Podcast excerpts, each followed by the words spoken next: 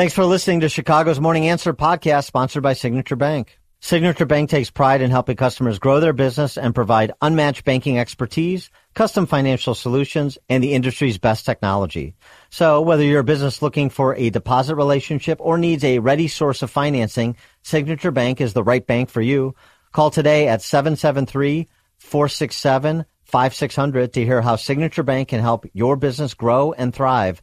Member FDIC, Equal Housing Lender. This is Chicago's Morning Answer with Dan Proft and Amy Jacobson on AM 560. The Answer.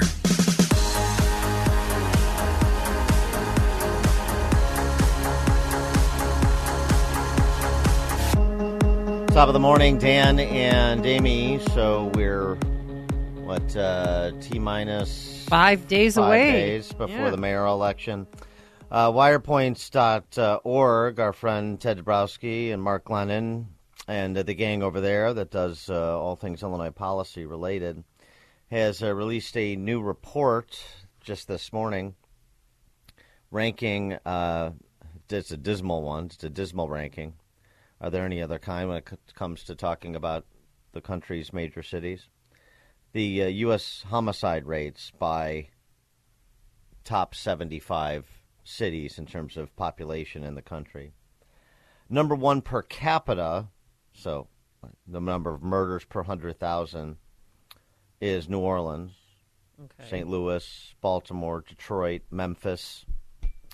Number one in total, Sweet Home Chicago.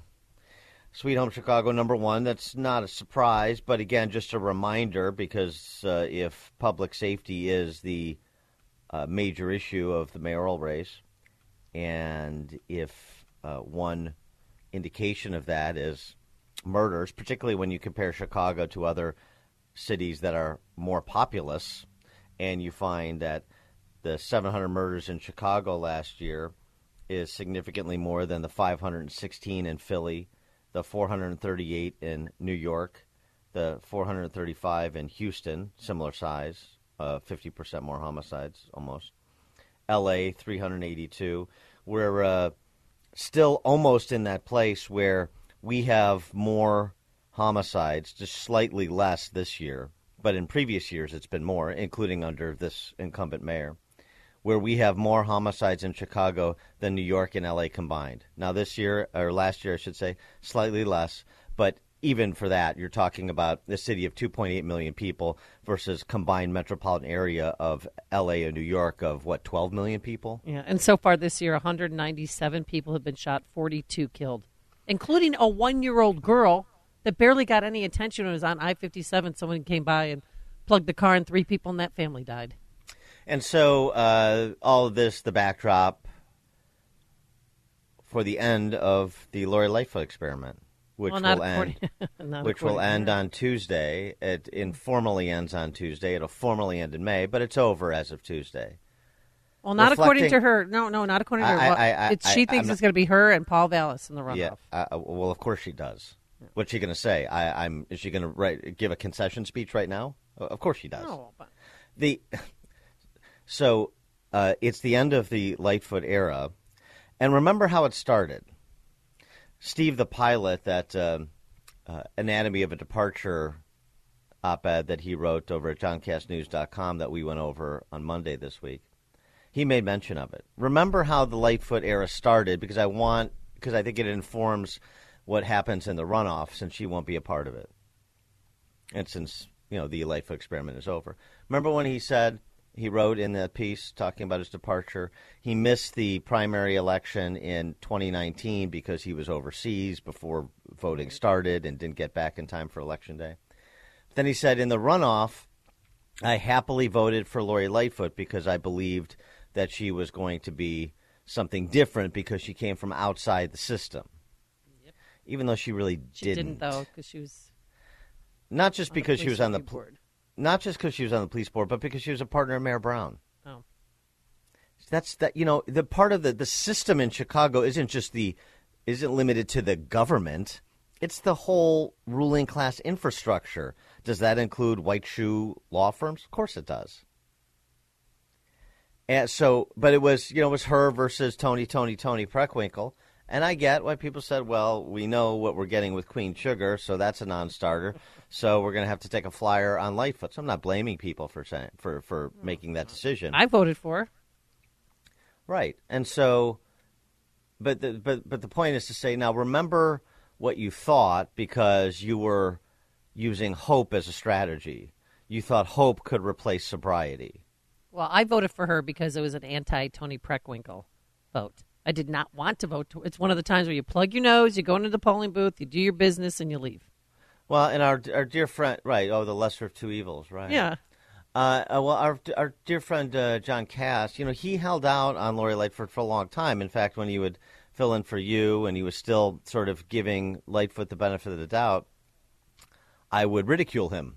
I mean, in a good natured way because I love John. And that's But- what you do. But but it was clear that it was over. That Lightfoot had made her decision about what kind of mayor she was going to be. And the kind of mayor that she decided to be was one who was going to seek vengeance on everyone who ever slighted her, was going to parade herself around. Look how much fun I'm having. Look at me now, all those who doubted me, all those who made fun of me, all those who slighted me. I'm going to, and, and she, so she decided to be self indulgent and, uh, and, and miserable. She's a bully. And because she's a miserable person, she decided the way that I'm going to govern is to inflict my misery on on the city, and that's what she did. And anybody who anybody who questioned her, she just went ballistic on. I mean, even the conversation, like I've got the biggest schlong in Chicago. Well, this I mean, is was that good messaging? No. well, this is why even if you, even uh, many of the people who agree with her or think that she's be, being um, unfairly blamed for you know, intractable problems in the city, they're not rallying to her. Why? Because she's such a dislikable, disagreeable, miserable person. Well, she has different And- personalities. Like sometimes she's nice, and then other days she's cantankerous and mean, and I, you know, you just don't know what you're going to get. Uh huh. And so Uh-huh, you saw you saw this picture of uh, her. I, I, I got this picture from a friend who attended the game, and I just thought it was a great picture that encapsulates the Lightfoot experiment. This was her sitting uh, behind a table at uh, Proviso East in Maywood on uh, what was it Monday night, the um, for the basketball. by the uh, girls sectional semifinals with uh, Lyons Township versus Whitney Young. She's there. Uh, from what I, my understanding, from those uh, parents, LT parents in attendance, she was announced. No applause. She sits down at this table, and you, you can see the picture. It's on my Twitter feed, and she's just sitting in the middle of uh, a couple of people, just like their hands almost in a resigned fashion as she presides over this game. You know, scowl on her face, hands, uh, you know, on her lap. Um, there's no interaction, or between there's there's no emotion. Um, there's some flack behind her on the phone, and it's just this a solitary figurine, which is what she was as mayor, and which is why she's going to be ushered out come Tuesday. But the Lightfoot experiment, the lesser of two evils, play the game, uh, hope in place of sobriety. Would it have been better had it been Preckwinkle? 312-642-5600, turnkey.pro answer line, 64636DA, turnkey.pro text line. And, and that by the, and the, the way I asked better, better because Preckwinkle would have made it worse, or is it even possible to make it No, worse than Lightfoot made it? I think as a former educator, Toni Preckwinkle, because she has a relationship with the unions and the CTU, she might have she might have helped get our kids back to school earlier. That's the only thing I can think of. I don't know. Was she beating the drum to get the kids back to school during COVID? She was pretty quiet. Yeah. But I'm saying if she was mayor and she was a former teacher and all that, I don't know. That's the all, only thing I could think that might have been slightly different.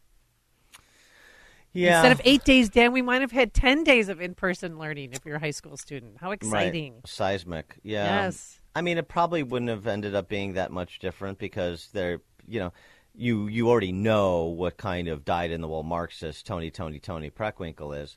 You weren't exactly sure where Lightfoot was going to go. I mean, it was reasonable to not be sure. Uh, that you know that's now uh, been made clear. But um, uh, so thinking about it here in the context of Vallas versus Brandon Johnson in the runoff, Scares huh? This is the question: lesser of two evils, hope for some incremental improvement, or do you say, I see where the zeitgeist is in the city. It's for politicians like Brandon Johnson.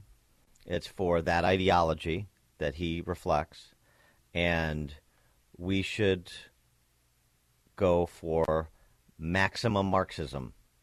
Marxism, Marxism with Brandon Johnson on April 4th. What do you think? You've made the switch, and it feels so good. You've switched to Chicago's morning answer on AM 560.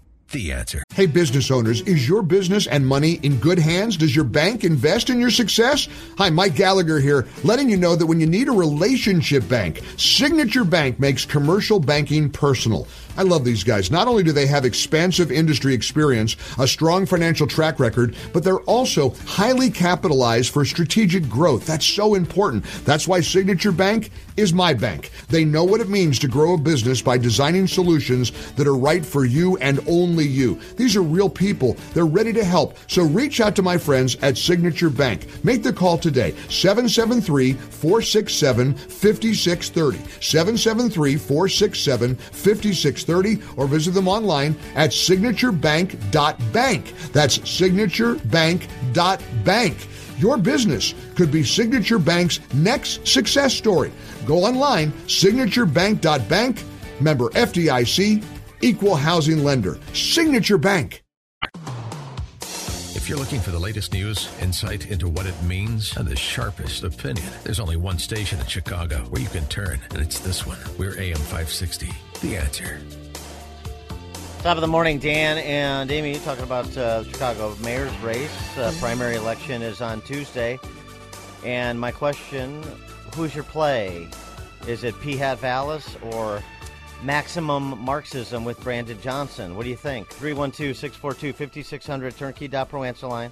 64636DA turnkey.pro. Or do people line. like Chuy? I mean, Chuy yesterday came out. This is no, not a two-person race, folks. I think the mayor likes to construe things uh, to put herself uh, as a contender. I think she has serious problems. She's not had a good week, uh, a good week and a half, as a matter of fact. Uh, she's trying to hang on for dear life.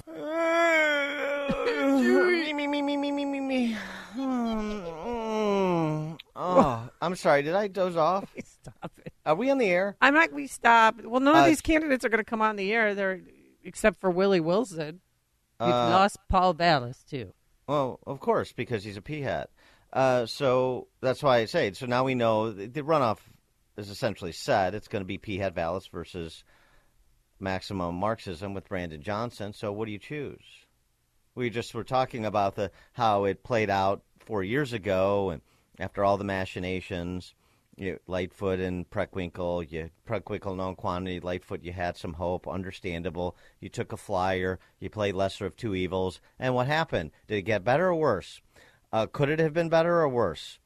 So now it's the same dynamic with different a different cast in 2023. So what do you do?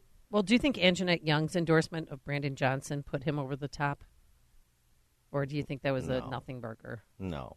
What put him over the top is his uh, widespread support among the public sector unions, not just the teachers union, but importantly the teachers union and SEIU and the rank and file there, and then the money that they provided to put him on TV so he could get known enough to essentially be the the choice for the enough of the black uh, electorate combined with the rank and file public sector unions. And Chuy Garcia, who had a chance to occupy that lane, just as you know, ran a completely ineffectual, pointless campaign. I mean, what what is Chuy's value proposition? I have no idea. What has he done in his 30 years in office? I have no idea. He doesn't seem to either. Uh, and so there was always this lane, Vallas, the honky candidate, and then who fills this other lane among the eight? Lori Lightfoot, too wildly unpopular to uh, move beyond the mid teens Chuy Garcia had a chance. He ran a listless campaign. Willie Wilson had a chance. He ran uh, his typical narrow cast campaign, not thinking broadly enough of how you put together a coalition that gets him to 20%. And so Brandon Johnson fills the lane with the backing of the public sector unions and, you know, his share of the black vote and that's where it's at. So It- now that we have a good idea where it's going to be at, what do you do? And I want to hear, come on, I want all these again, these k- keyboard killers, these um, internet uh, big shots, social media uh, stars that uh, are are d- taking um, me apart. They think they are. Um, come on, call in. I want I want to be you know taken to the woodshed by the Vallas voter, particularly those that want to go you know full hi hat uh, with me on Vallas. And how dare I say anything other than Vallas is the great white hope. Vallas is the Chicago's latest savior, the savior de jour of Chicago, because that's what we center right voters in Chicago and Illinois do. We sit around and we wait for somebody to designate as our savior, and then we're so disappointed when it turns out to be something less than that. So come on, give us a call 312 642 5600, turnkey.pro answer line. Well, I'm sticking with Vallas. I wiped off my tears. I licked my wounds because he's the only choice for mayor. He's going to hire more police officers. He explained how he's going to do that. He's going to reduce crime, reduce property taxes eventually, but most importantly, he's going to bring us school choice. Not happy with what he did, but I have to get over it. I've gotten over it, and I'm still supporting Vallas. And I, you know, when I've taken so much heat and gotten so many emails from our listeners saying, "I'm so sick of you talking, you know, supporting Vallas. How could you?" Well, I am, and that's just that's. I'm not changing my vote. Uh, okay.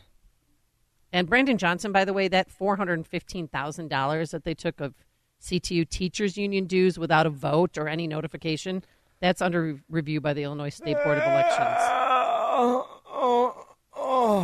I see that sensitivity training you took with I'm Don Lemon isn't really working. I can't. I mean, I. I'm sorry. I just the these this breaking news stuff. Uh, just, Well- apparently this, this this stuff that you find revelatory is so. Um, Well, I know teachers who pay dues who are to wait, what did my dues go to? They didn't realize that their dues were going to CTU. And I said, well, think of the Uh-huh. union that you're a part of. You don't think that they were capable of that? Come on, wake up. You don't like it, quit your union. yeah. Okay. 312 642 5600. You can also text us all morning long at 64636. Type in DA, then a quick comment. Yeah. No. I know. I get it. Uh, everybody's an innocent bystander in Chicago and Illinois. No. I. I, I got the routine. I get it. Um, one thing, if I could address, maybe this will prompt some uh, cowardly Vallas supporters to come out of the bushes and make their case. The uh, Dan, you don't understand how the game is played. Yep. Oh, you know. See what Vallas did by full, you know, falling in with uh, all the hysterical, all the other hysterical Marxists. What what he did by affixing that p hat to his head and running around crying about right wing extremists is to prompt criticism from people like you to inoculate him with the left. Oh, it's a double bank shot. Nice. Um, except that's not at all the criticism. If, if only that story were true. The criticism of Vallas from people like me isn't that, oh, he rejected conservatives. Big deal. He's not a conservative. He never was one. There's nothing to reject. A, that's irrelevant. The criticism is that he's another Harold Hill swindler that I would think Chicago and Illinois would have become a little more attuned to over the last many generations and all the Harold Hill swindlers that have run through Chicago and Illinois politics, but apparently not. So, what you think he did, Vallas supporters, by drawing out conser- criticism from Republicans who were voting for Vallas because uh, he's the least worst option or whatever rationale. Oh, he he's inoculated himself with the left that's going to come at him, right? Because the left won't come at him now. Um, so he thought he positioned himself as a reasonable man of the left. Oh, genius! Oh gosh, him and Joe Trippi must have been doing low fives over this play. So astute, not at all transparent, right? Uh, what he did instead, and I assume the public sector unions, who are a lot more politically sophisticated than Paul Vallas, what he did is exposed him as not the guy who will do whatever it takes to get the job done, the uh, head down administrator who we can trust just to do the work. No, what he exposed himself as as the guy who will not do anything to get the job done, but who will say anything to get the job, and that's a very different thing. So what happens is the play is not Vallas as a a GOP wolf in Dems clothing. The little clip from the show a decade ago, I'd probably run as a Republican. That won't be the play. It'll be more. Uh, it'll be bigger than that. The play will be. He's a fraudster. Whatever you think of Paul Vallas, you can't trust. That's the play. That's the kill shot. And that's why Brandon Johnson will be your next mayor. Corey and Woodlawn, you're on Chicago's Morning Answer. Hey, Dan. Hey, Amy. Um, I, I'm with Amy on this. I already cast my vote for Paul Vallas. I do like the fact that he did bring CPS into the black. So that's a plus, but there's Except no good candidates in the. Except he didn't. Uh, That's well, a statement he makes, but they he didn't. But CPS is. I mean, there's no no uh, accounting in the real world that ever had CPS in the black. But okay. But go ahead. Minor point. But there's, Maybe there's he has just a no personal good candidates story in the field. Corey, There's no good candidates in the field. okay. No great candidates in the field, so le- least of all the evils. But so the but the question, Corey, is because I know from our conversations on the show, you're a sophisticated political thinker, which is why I wanted you to run for mayor. Um, is maximum Marxism or hope for incremental improvement? What's the better play? I mean, for me, it's the incremental improvement. But as I reread the French Revolution, this has all happened before, and, and that's the sad part about it. Mm-hmm. You guys enjoy your morning. Thanks, Corey. Thanks. Michael Southside. Good morning, Dan. Good morning, Amy. Thank you both for taking my call. I voted for Paul Vallas on Saturday. He is a policy wonk uh, who says a lot of good things about public safety. And I also remember that when he ran the uh, Chicago Board of Education back in the 90s, he strongly supported uh, athletics in the public schools. So, uh, yes, he has my vote. Okay. Thanks for the call, Michael. Uh, Tom in Deer Park. Hello, Dan and Amy. Good morning. Uh, I, I picked up the phone before you posed the question. My comment was more in line of what you stated earlier about the lesser of two evils regarding Lightfoot and Preckwinkle. And I kept listening. You very intently and accurately describe things as you're very good at doing when, when you wish. And all I could hear in my head was insert Hillary Clinton and Donald Trump, and then insert Joe Biden and Donald Trump. And uh, if you replayed that i i with those three characters, as far as how awful they are in both personality and policy and competence, you pretty much nailed it. I, you know, as for me, I would be more than happy to take 23 uh, votes from suburban All Saints Cemetery and put them towards Paul Vallas. But uh, all kidding aside, all the terrible choices we make on all our elections are because of us, because of us.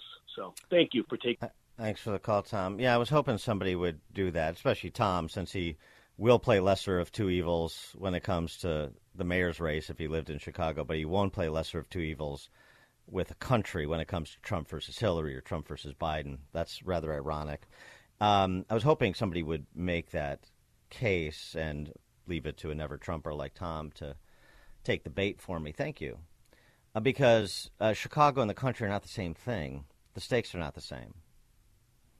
Uh, the country is more than salvageable, which is why the vote for president matters. The policy differences between Trump and Biden or Trump and Hillary are vast as opposed to what you have for the Chicago mayor's race. Uh, in addition to that, uh, Chicago has committed to getting worse. And so, um, you know, if a major city wants to commit economic and cultural suicide, then you can do that. This is why we have 50 incubators of democracy. But that's a completely different dynamic, completely different dynamic than making a choice for President of the United States. Ron Southside. Hey, Dan and I, I just tell I be glad when this is uh, over. I, I just want to give an example. I, I, I really understand where we are in this city. And you can vote for who you want to and the reasons why. But you just had a caller who said the reason he voted for Paul Vallas because when he was, uh, guess with the board, he supported athletics in school. What about academics? That is the reason I uh, chose to send my child to private school, and it cost me a lot of money because there was no emphasis. So, no, we are paying for academics.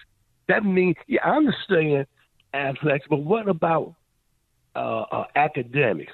It, it just, I, I, I, just, I just don't get it. And guess what? I, I, I've been fighting for choice for a long time, but it's regarding um, Paul Vallas, it's DOA with him.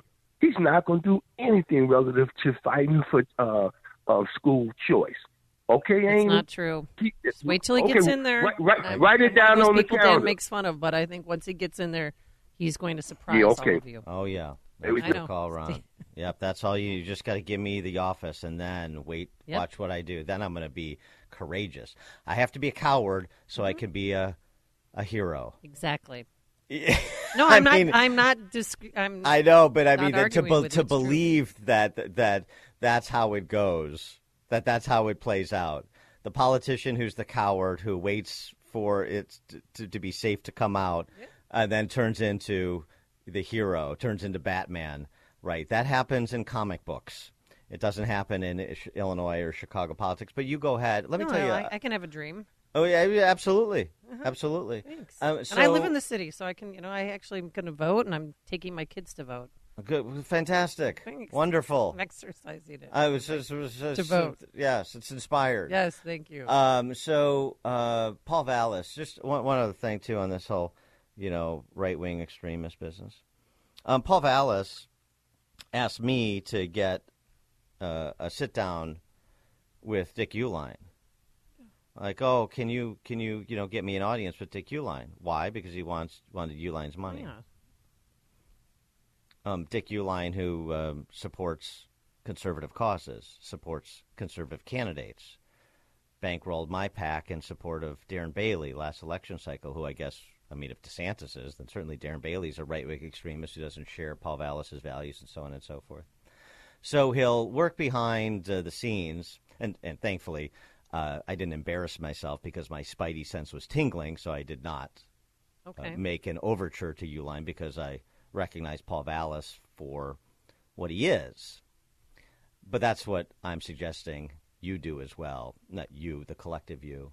Recognize him for what he is. And you better temper your expectations because um, the little story, my little story, and what you've seen from his uh, pea hat antics over the last couple of weeks, that tells you a lot about who he is.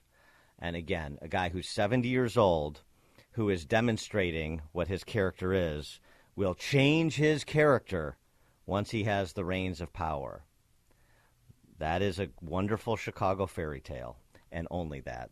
Dan and Amy, Chicago's Morning Answer. You've made the switch, and it feels so good. You switched to Chicago's Morning Answer on AM 560. The answer. Hey, business owners, is your business and money in good hands? Does your bank invest in your success? Hi, Mike Gallagher here, letting you know that when you need a relationship bank, Signature Bank makes commercial banking personal.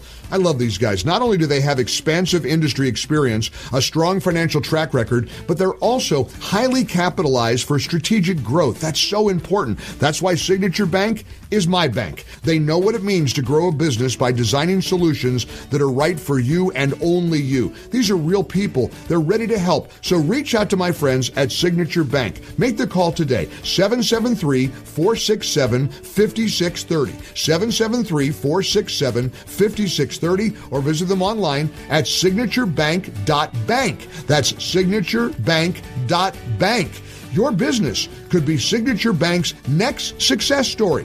Go online, signaturebank.bank, member FDIC, equal housing lender. Signature Bank. This is Chicago's Morning Answer with Dan Proft and Amy Jacobson on AM 560. The answer.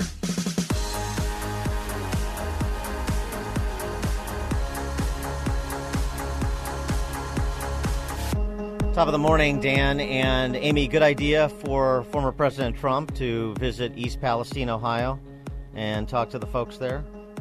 312 642 5600, turnkey.pro answer line 64636.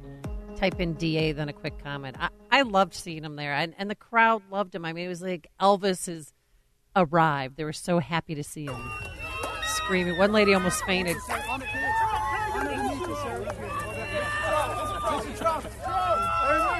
We love you. Sign my hat. I mean, they were so happy to see him. It gave them just just happy to see people smiling. You know, Well, uh, Wall, a lot. Wall Street Journal editorial board suggests uh, both he and P. Butt, the transportation secretary, are fanning anxiety, uh, not being helpful. Uh, they write uh, bottled water aside, him passing out bottled water. Uh, Trump may have made matters worse by suggesting the tap water is unsafe, even as Governor Mike DeWine and EPA head Michael Regan were drinking tap water themselves to reassure the public. Well, I wouldn't drink that. They, they, those two, I mean, talk about staged events. DeWine and that EPA director, with Michael Regan or whatever, going house to house. Sometimes they're drinking water from a solo cup. Other times, you know, fine crystal flutes. It's just so ridiculous. You may quibble with the testing and whether the the drinking water is safe, although the testing seems to indicate that it is. That's what we understand to be true. Uh, but there's something else in terms of a reason for Trump to be there, and not just because this, you know, this is quote unquote Trump country. Uh, something he said that I think uh, fits with a lot of the feelings of people in that town dealing with that catastrophe. to the people of East Palestine and to the nearby communities in Ohio and Pennsylvania. Uh, we have told you loud and clear you are not forgotten. You are not forgotten. We stand with you, we pray for you, and we will stay with you in your fight to help answer and the accountability that you deserve. We'll have that accountability. It'll all be out there very clearly. Uh, he was pressed was Trump. Okay, well, if uh, this was mishandled by the Biden administration, what would you have done differently, for example? If you were in office right now, what would you have done to help the people of East Palestine? FEMA would have been here a long time ago. Why do you think they waited, Donald, uh, Mr. Trump? Do you think it had to do with They the fact that for me. When they I waited came, for you? Thank you came for back. coming, Mr. Thank you, sir. When I Thank you, came, sir. everybody You're decided to come, right? You know that. Nice to see you. See, this made me miss Trump watching this coverage yesterday because you know I had to watch Newsmax because Fox didn't cover it, or of course no ma- mainstream media ever covered it. But he was sincere. He was on point. He was serious, but he also brought some levity to the situation. I, I loved it. It made me because I thought I completely written him off, and now after yesterday, now he's back on my uh, possible uh, candidate list. Well, especially in comparison to how they feel, the residents of East Palestine, I'm saying, maybe you as well, about uh, Biden's absence, not to mention his surrogate, P-Butt, uh, the absence there, and, of course, his absence on President's Day in East Palestine as compared to where he was and what he was doing. What this community needs now are not excuses and uh, all of the other things you've been hearing, but answers and results, and that's what I think you're going to say. See, uh, Norfolk Southern needs to fulfill its responsibilities and obligations. And I see that they're starting to come here now, too, because they also were saying they're not coming.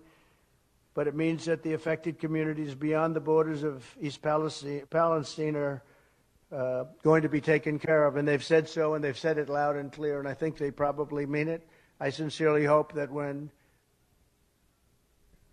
your representatives and all of the politicians get here, including Biden, they get back from touring Ukraine, that he's got some money left over because we're now at 117 billion dollars, and as you probably know, Europe, when you add it all up, is at about 10 billion dollars. That's a big difference, wouldn't you say? Well, um, the uh, bu- absence of Biden there, as uh, contrasted with his presence in Ukraine, I mean, that was not lost on the townspeople. Their mayor, Trent Conaway, on Jesse Watters the other day. I got Well, you, let Trent. me- he let- asked, let me- uh, you know, before we go, I, I can repeat. He said, with the president being in U- Ukraine today, You know, did that surprise you? Absolutely. That was the biggest slap in the face. That tells you right now he doesn't care about us. So agreed. Uh, he can send every agency he wants to, but uh, I found that out this morning in one of the briefings that he was in the Ukraine giving millions of dollars away to people over there, not to us, and I'm furious. On So, President's Day in our yeah, country. Yeah, President's Day in our country. He's he's uh, over in Ukraine, so that tells you what kind of guy he is. I love him. Tells it like it is. And Pete Buttigieg is coming today. What do you call him, Mayor? Peabody. Eh, 19 days later, you think he's going to get that reception that Trump got? No, people are going to boo him, or if not, just completely ignore him. Well, I mean, uh, needed to make sure it was safe for him to come. Also, Oh, yeah. as he said, he wanted to make sure he was hands off and let the National Transportation Safety Board do its independent investigation. Didn't want to corrupt that process. No, of course not. No, he's going because not. Trump was there, and so somebody from the administration has to go, and it's going to be him. Uh, John Naperville, you're on Chicago's Morning Answer. Hey, You know, John. Biden. Good morning. Biden's over in Ukraine on President's Day, not being with the people here that he's supposed to be protecting and serving. That is utterly ridiculous. And the the EPA is on record. One of the guys from the EPA is saying we have to clean up all the contaminated water and uh, soil. Well, if it's contaminated, why is it safe to drink? There's two different messages coming from this administration and, the EPA on if it's safe or not, and also the message that they're sending that I'd rather stand with Ukraine with all the corruption rather than with the people of the U.S. That is pathetic. Yeah, it's like they're call, deplorables. You know what I mean? I, Well, the mixed messages too here um, is an important point because you know you get the sort of hedging type of answers from Governor DeWine a few days ago. Now they're touring, as you said, homes, drinking water from solo cups to consistent with the testing results that they believe it's safe. The tests say the water is safe, but you were. You know, you were sort of uh, saying it was safe without knowing it was safe, talking about testing. Now you're doing testing. You were suggesting you, you better drink bottled water. Don't drink from a private well until it gets tested. I- so I know there's a process, but you know you need to. There needs to be more clarity right away. Here's what we're going to do. So here's what I'm saying unequivocally. For example, right now, bottled water until we get the testing done of the groundwater uh, as well as private wells. So don't drink the water. Let's be sure. Let's err on the side of safety here. I'm making an un- unequivocal statement. Now we've done the testing. Here are the test results. Uh, feel free to look at them. We'll hold them up for for outside experts to also assess them. Uh, we believe it's safe. I believe it's so safe. Now I'm drinking the water. That's a lot more straightforward than what the residents of East Palestine were getting up until the last 48 hours. Uh, and there's also the uh, aftermath of this. This was the subject of the CNN town hall last night that featured East Palestine residents and via Zoom, Norfolk Southern CEO Alan Shaw uh, responding to residents' complaints, concerns, questions. Uh, one resident who spent uh, his entire life there, multiple generations, I guess, Jim Stewart, uh, had this to say directly to Alan Shaw, who joined the town hall again by Zoom. I'm angry about this. I've lived in East Palestine for 65 years now. That's my home. My grandmother came from Germany. She lived in Palestine. My dad grew up there. My family's grown up there now. And it is disgusting that we're just lost it. I live in a house that's probably the closest of any of these, and, and it's a shame. And this is probably the next closest one. And our house is, you know, it's been inspected, it's been this, it's been that. I'm afraid to put my dog out just to pee. I mean, he's only on this tall. So, you know, I, I don't feel safe in this town now. You took it away from me. You took us away from us. You seem like a sincere man. I'm not calling you names. I'm not, you know, but your company stinks because they're not watching what's going on. Workers don't pay attention nowadays. Supervisors make workers work. You got to do something about this. I lost a lot. I lost the value of my home. I'm only one block. I can throw a stone to that burner. And what do we do now? Uh, well, what do we do now? Here was the CEO of Norfolk Southern, Alan Shaw's response. Jim, thank you for those comments. I, I hear you. Um, I'm terribly sorry that this has happened to this community. What I can do and what I will do is make it right. We're going to get the cleanup right. We're going to reimburse the citizens. We're going to invest in the long term health of this community. I'm going to see this through, and we're going to be here. And we're going to work with these community leaders to help it thrive. I think you heard the mayor talk about, you know, making this community even better. And that's that's what I'm picking up as I'm talking to community leaders and citizens. You know, we're looking for ideas from the community on on where we can help and things that that we can do. Well, would Um, you be that's- willing to buy That's why their we have houses? somebody. Will you, will you buy them out of their houses at the property value so they can so Jim can retire? Is that is that that's making it right? We're, Step up. We're gonna. I'm sorry. No, go ahead. I, I I'm- interrupted. You're good. Uh, Jim wants to hear your answer. We're going to do what's right for this community. Well, that's, That's what's my right. commitment. But did you, your derailment, did it change me now? Uh, tough stuff, and of course, there's a lot of uh, politicking surrounding this, and I'm not just talking about um, the accusations in the direction of Trump. Um, uh, is making all sorts of typical leftist corporate breed, corporate greed, lack of regulation arguments that are unsupported by the facts. So get ready for his visit because I'm sure he'll repeat what he's been sending in the form of letters.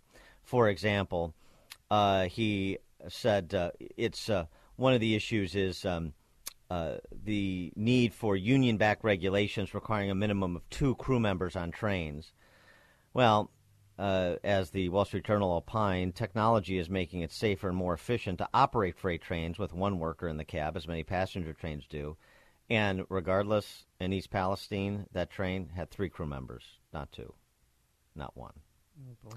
So again, uh, P-Butt, uh, just just another in a long line of disingenuous hacks that parade around these uh, disasters to try to uh, make the claim for more government, more regulation, uh, do as much as they can to featherbed the situation for their union friends. He also said uh, paid sick leave. Paid sick leave. That's an issue.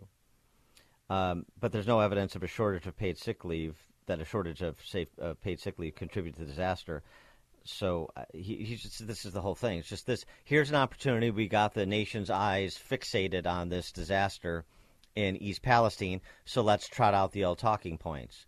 Here, you know, all the things that we're fighting or have fought in Congress. Let's just bring them out again, and we'll use the the catastrophe there and the empathy that people feel for the residents of East Palestine to see if we can move all these regulations that we otherwise have been unable to move because they're otherwise irrelevant to things like the safe operation of freight trains.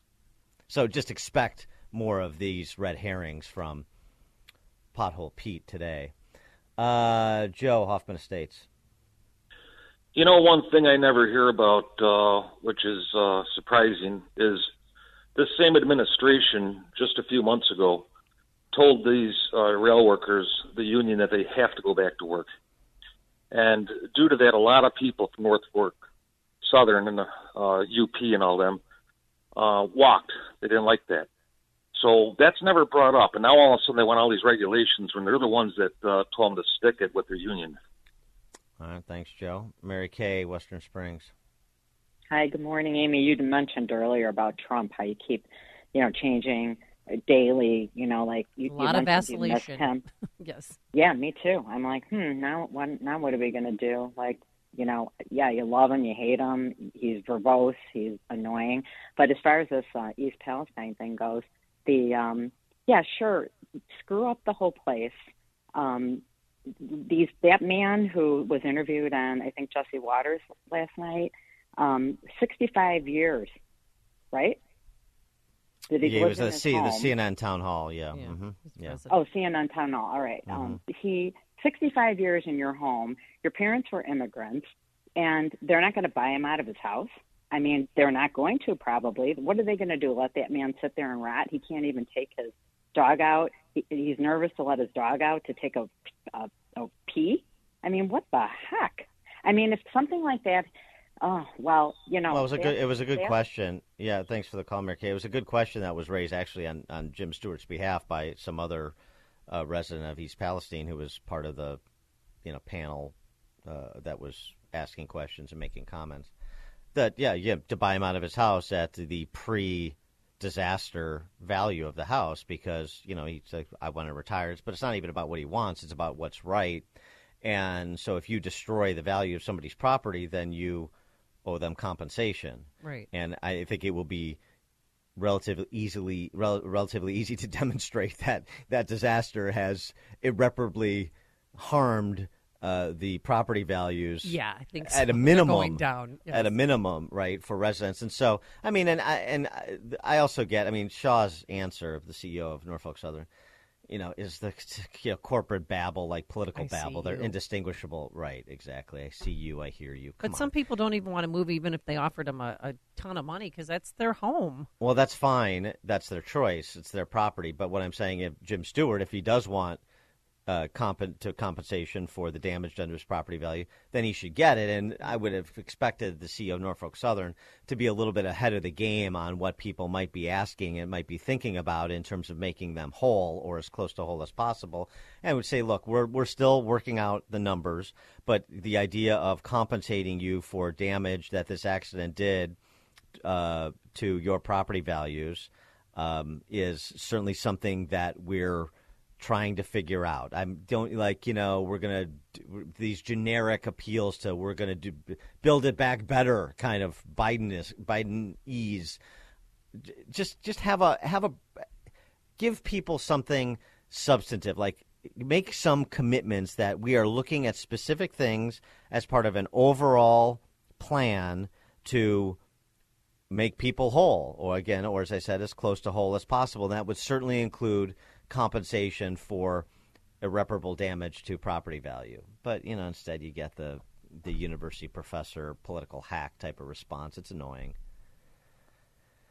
Rich, Indian Head Park. Hey, good morning, Dan. Good morning, Amy. Um, by Trump going to uh, Ohio, it shows where the president should actually be. He should be in this country protecting the people of Ohio and telling them that they will get whatever whatever they need uh, as long as it takes. Instead, he's over in Poland making uh, uh, speeches about how he's going to uh, protect Ukraine and give them all the money they need and weapons they need and protect them as long as it takes and whatever they need. Well, don't you think that should be for the people of this country first? Thanks. Thanks, Thanks for the call, Rich. Dan and Amy, Chicago's Morning Answer. Connect with Dan and Amy using the AM560 mobile app. Download it today at 560theanswer.com slash mobile. America First with Sebastian Gorka. Today at 3, right before Sean Thompson at 4 on AM 560. The Answer.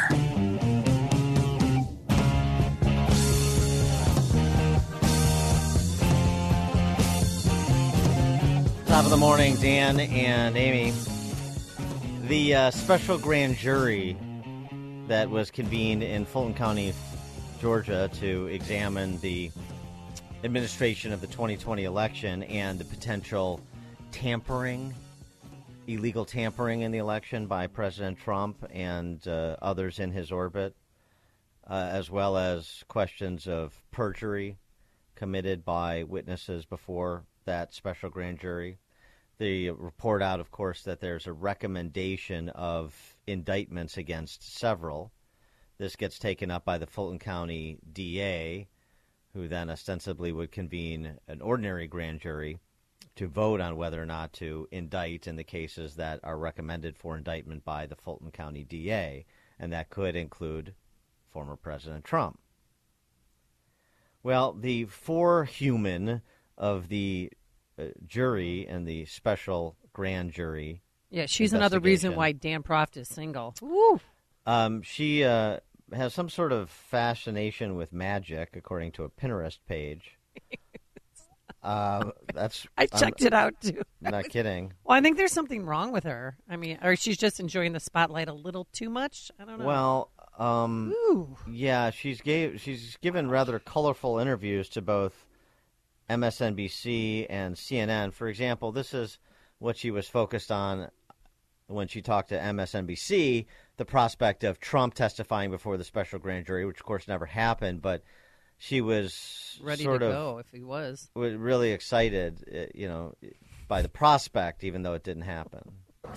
Did you personally want to hear from the former president? I wanted to hear from the former president, but honestly, I kind of wanted to subpoena the former president because I got to swear everybody in. And so I thought it'd be really cool to get 60 seconds with President Trump of me looking at him and being like, Do you solemnly swear? And me getting to swear him in. I just, I Oh kind of God. just thought that would be an awesome moment.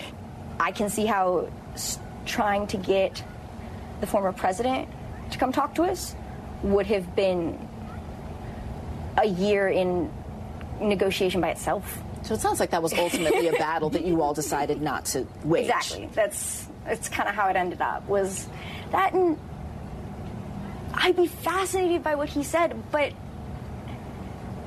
do you think he would have come in and said anything groundbreaking or just the same kind of thing we've heard? So at some point you don't need to hear 50 people say the same thing. You know what I mean? At some point you kind of start to get the gist.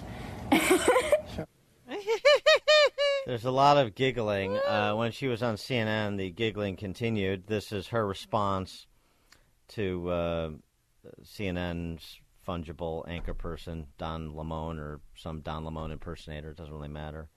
Uh, uh, her response to Trump's statement that, per the reporting on the special grand jury's investigation and the report summarizing it, that he was exonerated. Here's what she said.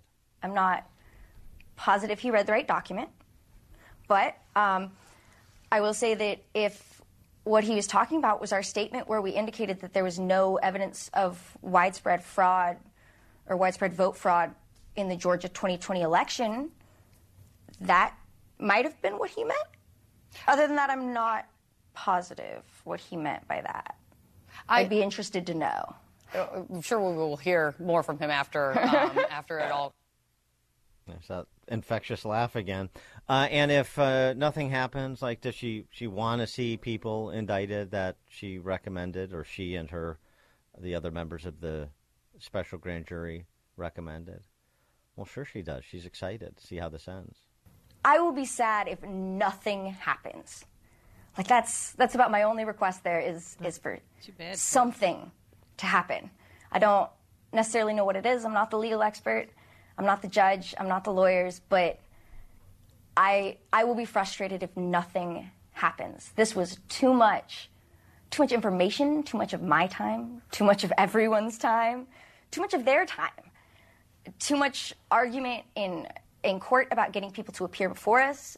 There was just too much for this to just be, oh, okay, we're good, bye. Um, the, process doesn't work that way. I mean, there are grand juries that do not hand down indictments, young lady. Why is she going on this media blitz tour anyway? But I, I She- thought uh, like, that's not. It's it's odd. I can't odd. believe the uh, the district attorney would Allow would it. approve of that. Although I, to her credit, I guess she did make several mentions of the judge's order and what he kept out of public view, and she tried to. She was doing her best, she said, to not speak to anything that the judge made a specific decision to keep out of public view at this point. Charlie Hurt, uh, Washington Times editor, was on with uh, Tucker Carlson last night. He had uh, this to say about uh, For Human Kohrs's interviews. And to really appreciate it, you really have to watch them because you have to see her facial expressions Oh, as she answers questions. It's a little bizarre. She's ridiculous and it's easy to make fun of her.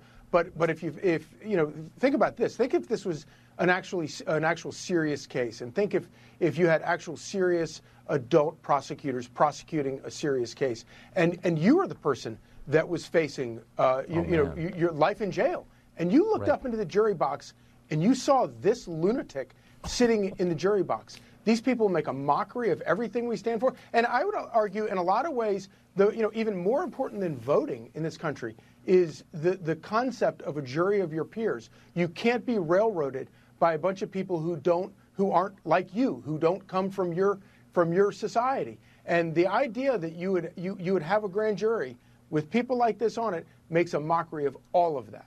Mm. I, I got to tell you though, now. I got to tell you the best thing. I mean, I, I, I, I, this is sort of a corollary to what I've said before. Mm-hmm. That the best thing that could happen to Trump with respect to the classified documents flap would for him to be indicted by Merrick Garland. The best thing politically that could happen to him. Well, uh, layer in Fulton County, Georgia. The best thing that could happen to Trump is that the Fulton County DA decides to indict him for whatever crimes they allege or the special grand jury alleges that he committed, which Miss Kohrs seemed to be ind- indicating that he was on the list of recommended to be indicted. But oh, right, but then again, that doesn't mean know. that there's actual charges. Well, that's the so the best thing that could happen to Trump right. is for the Fulton County DA to indict him on whatever charge. The best thing that could happen to Trump, and again, this is just politically, is for Merrick Garland to indict him because then he gets to run against a local DA in a Dem-dominated county in Georgia, and or Merrick Garland and the Department of Justice and the FBI. You want to whip the base up? Ooh. You want to get Republicans focused on something other than Trump versus DeSantis? How about Trump versus the Fulton County DA and this kangaroo special grand jury? How about Trump versus Merrick Garland, DOJ and FBI? That is that is center cut for Trump. Just speaking electorally. 312-642-5600, turnkey.pro answer line. 64636-DA, turnkey.pro text line.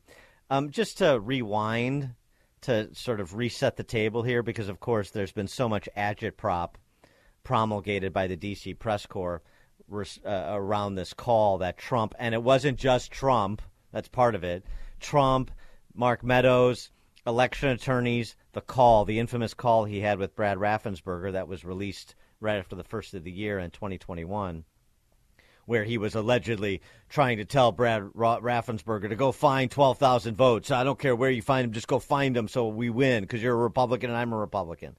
And that was the gist of how it was reported, but that's not that's not what happened on the call. So, just a couple of clips from that call that was you know, released two years ago. Here's Trump telling Raffensperger that his numbers are wrong, and Raffensperger telling Trump, "No, your numbers are wrong." Based on all of this. And there's there's nothing wrong with with saying that, Brad. You know, I mean, having the having a correct you, the people of Georgia are angry, and these numbers are going to be repeated on Monday night, along with others that we're going to have by that time, which are much more substantial even. And the people of Georgia are angry. The people of the country are angry, and there's nothing wrong with saying that. You know. Uh, that you've recalculated. Well, Mr. President, the challenge that you have is the data you have is wrong. Mm-hmm. Uh, Trump persisted. So, so tell me, Brad, what are we going to do? Uh, we won the election, and it's not fair to take it away from us like this. And it's going to be very costly in many ways. And I think you have to say that you're going to re-examine it, and you can re-examine it, but but re-examine it with people that want to find answers, not people that don't want to find answers. This should go very fast. You should meet tomorrow because you have a big election election coming up, and because of what you've done to the president, you know the people of of uh, Georgia know that this was a scam, and because of what you've done to the president, a lot of people aren't going out to vote, and a lot of Republicans are going to vote negative because they hate what you did to the president. Okay, they hate it, and they're going to vote. And if you would be respected, if really respected, if this thing could be straightened out before the election. You have a big election coming up on Tuesday. Of course, he was talking about the Georgia Senate runoff right. in 21. Um, but so there's more than just Trump making a generic case that you should do a reexamination because uh, your numbers are wrong, and Raffers are saying no, I'm, and uh, you know you're a Republican. I'll, there's more than that. There's Mark Meadows on the call saying, I'm, I'm reading from a transcript of the call. We had, I believe, it's about 4,502 voters who voted but weren't out, weren't on the voter registration list. So it's 4,502 who voted but they weren't on the voter registration roll, which they had to be. Okay. You had 18,325 vacant address voters. The address was vacant and they're not allowed to be counted. That's 18,325. And remember, the spread was less than 12,000. Right. Smaller number. Meadows goes on. Smaller number. You had 904 who voted where they had just a P.O. box, a post office box number, and they had a post office box number, and that's not allowed. We had at least 18,000, that's on tape. We had them counted very painstakingly. 18,000 voters having to do with name, uh, having to do with some, having, having to do, I'm sorry, the name is redacted, having to do with somebody um, who is whose name was redacted. He goes on to say, she's a vote scammer, professional vote scammer, scammer and hustler. That was on tape. That's been shown all over the world. That makes everybody look bad, you, me, and everybody else. So my point here is to say Mark Meadows goes through specific buckets of voters to say he just to say we didn't like the outcome. We think you're wrong. Just go redo it. It's wait. We've got 4,502 here. We've got 18, 18,325 there. We got 904 here. So you know that adds up. So you got to address that, and then later on in the call, Cleta Mitchell, who's a well-respected election attorney, one of the best in the country, goes and and another election attorney on the call go through in more detail these buckets and where exactly they want Raffensperger to focus a possible reexamination. So not saying do a recount statewide. They're saying we have the identified these buckets of voters, and we think that there's a good faith basis for you to go back and recount these buckets of voters and also make determinations on whether certain voters, certain votes should have been counted in the first place, but within these limited buckets. So it wasn't wild and willy. It wasn't just go find 12,000 votes. That's completely been misreported. Taken and, out of context. And so the basis for this special grand jury and all of this uh, palace intrigue about indictments is uh, without foundation, as far as I can tell. And then now, what, what what could you have? Well, now you have people that were called as witnesses, and they either invoke their Fifth Amendment right, or maybe they said something that uh, that could be construed as technically untrue, and so then you're going to hit them with a process perjury crime. Good luck with that. Yeah, 75 witnesses total. Frank, Arlington Heights. That statement by Charles Hurt that you had mentioned, and, and the whole, or that he mentioned that some of the people on that grand jury are a mockery, make a mockery of the system and so forth. Well, I just want to add the entire last at least 40 years, and, and you could arguably say all the way going back to the progressive era through Wilson, has been a mockery to the idea of a republic and to our country and the found, and founders of our country. The people that we have in office are morons, most of them. We're a very emotional people. We don't think things through, whether in terms of voting, we vote for, and in terms of who we support and just knowing things about the world and the way it operates. I mean, it's all a mockery. The entire thing. This country is in serious decline. Our civilization is in serious decline because we're too emotional and we don't think. And that's all a mockery to all the founders and the people who started this country and, and our ancestors and the, enli- the very Enlightenment itself and those great thinkers from the 1700s, 1800s. It's a joke. The whole thing. Well, why did why did the, the call, judge put a, a gag order on those jurors and on the the foreperson? I just can't believe that she would w- was allowed to go out and talk about this. Nothing's sacred anymore, huh? Dan and Amy, Chicago's Morning Answer. Hear about the big stories of the day, then talk about them right here on Chicago's Morning Answer on AM 560. The Answer. This is Chicago's Morning Answer with Dan Proft and Amy Jacobson on AM 560. The Answer.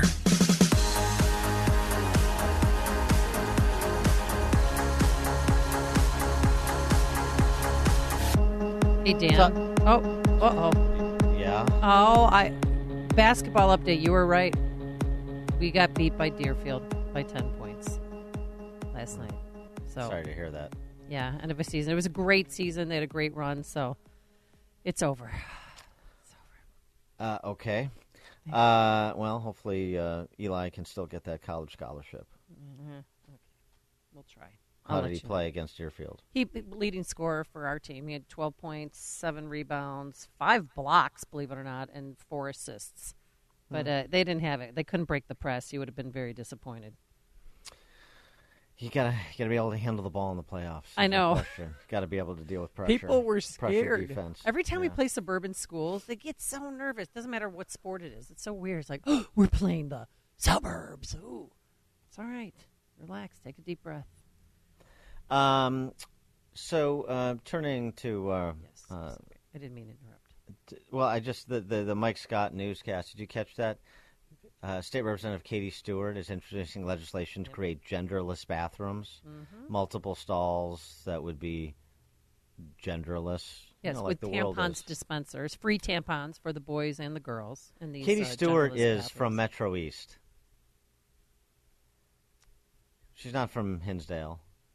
She's not from Wilmette, River Forest, Metro East.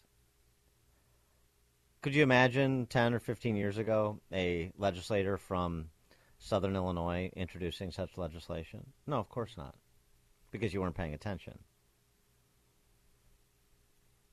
Could you imagine we'd be in an era of butt babies and tomato paste periods? And the No. butt babies come in three different colors. No, you, you couldn't because we weren't paying attention. Things are on a continuum, as I beat that drum yet again, because everybody looks basically, not everybody, but most people look just, just past the tip of their nose. Uh, we'll just we'll have this little contretemps over some issue in school, and then it'll get settled, and then we'll just return back to normal. And no, and what is the what does the, the, the cultural Marxist do? Moves as fast and as far as they can.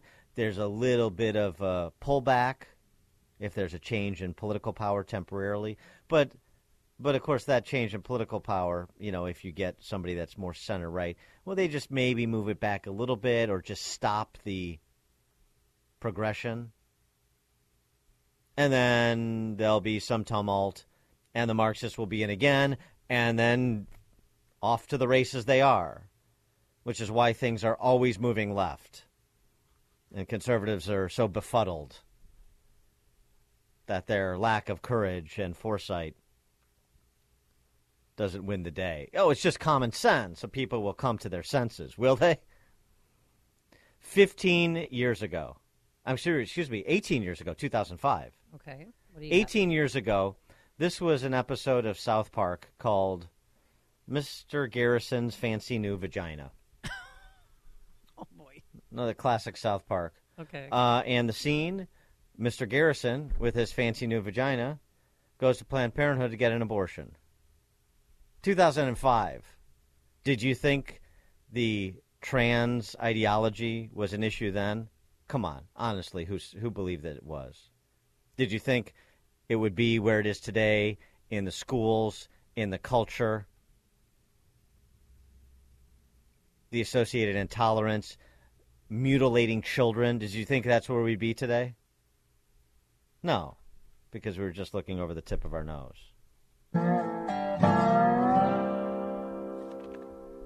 You here for an abortion too? Yeah, I discovered a few days ago I wasn't bleeding out my coos, so I guess I'm knocked up. Is this doctor any good?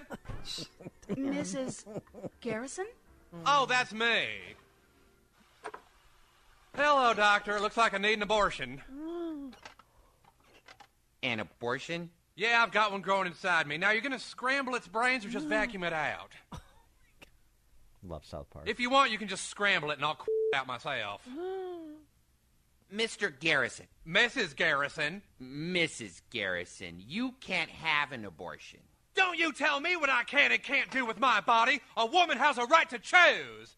No, I mean you're physically unable to have an abortion because you can't get pregnant. But I missed my period. You can't have periods either.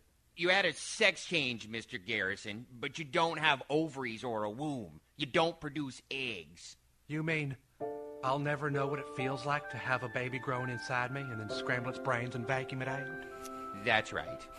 But I paid $5,000 to be a woman. This would mean I'm not really a woman. It's, I'm just a I- I'm just a guy with a mutilated penis. Basically, yes. Oh boy, do I feel like a jackass. 18 years ago. And where are we today? Well, I just gave you some indications. How about this new children's book from Penguin Books? She Persisted. The story of Rachel Levine. You know, the man impersonating a woman who's the number two at Oh, HHS. yeah, yeah, yeah.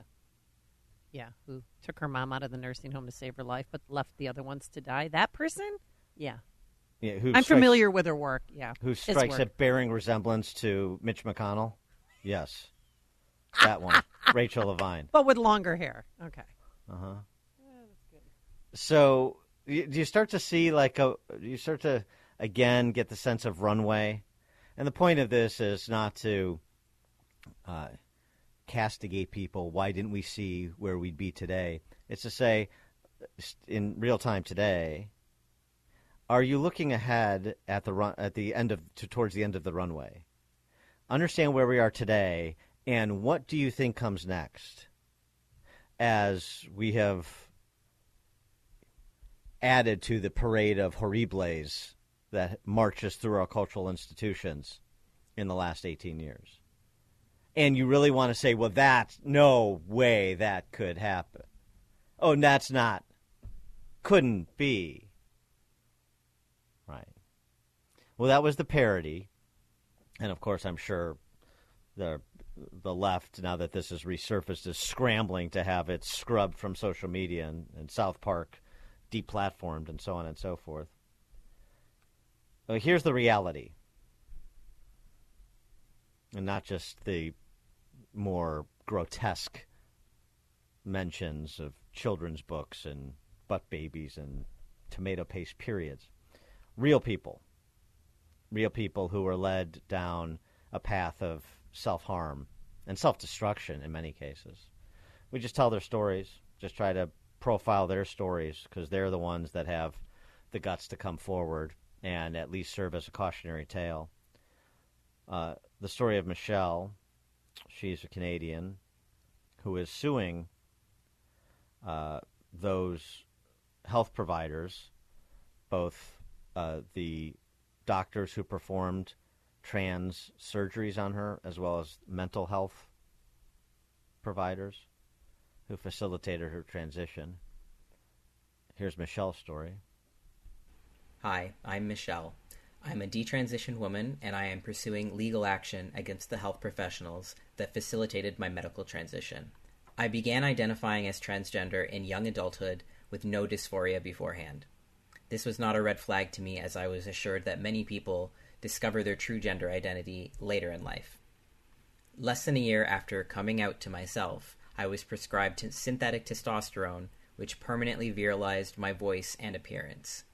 I had a bilateral mastectomy 14 months later, and finally, eight years into my transition, I had a medically unnecessary hysterectomy covered by the Ontario Health Insurance Plan.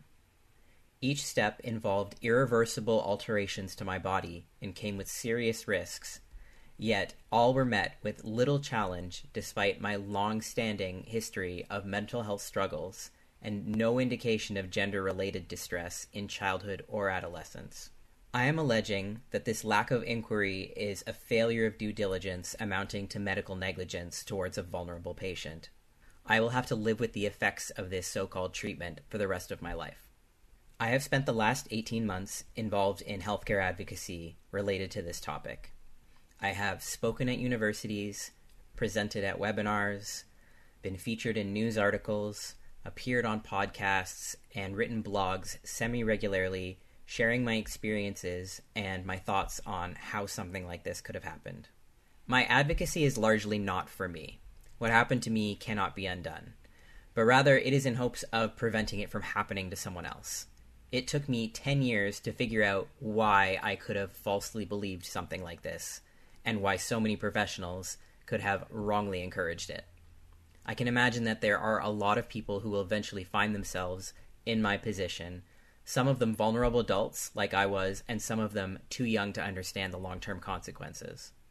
Through this action, I am not only seeking justice for myself, but also hoping to raise awareness about the recklessness of gender affirming healthcare. Concerns about it have been raised internationally, with several countries altering their approach in response to systematic reviews of the evidence. However, here in Canada, discussions about it have barely gotten off the ground. I'm hoping to start that conversation. I am being represented on a contingency basis. I am crowdfunding to be able to cover out of pocket expenses, such as those for obtaining medical records and hiring experts. I am a low income individual who has been on disability for the past couple of years. It has always been really difficult for me to ask for help, but I will not be able to move forward with this action without it. At present, the statement of claim has been filed, the defendants have been served, and we're in the process of obtaining medical records. I will keep everyone informed of updates as I receive them. I am truly grateful for everything that is given to me. I appreciate your time. Thank you so much. She's 34 now. She's 21 when she began her detransitioning, so she was an adult, but nonetheless, there's more to the story. And before I get to the more to the story, prescribed testosterone, Mhm. bilateral mastectomy, and hysterectomy.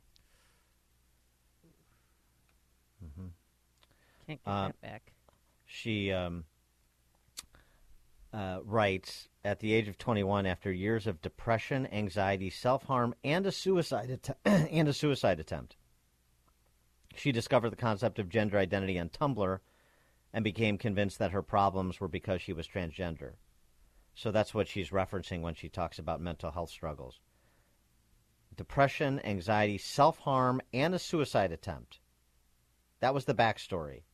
Um, in 2010, she attended a support group at the Sherbourne Health Center in Toronto called Gender Journeys.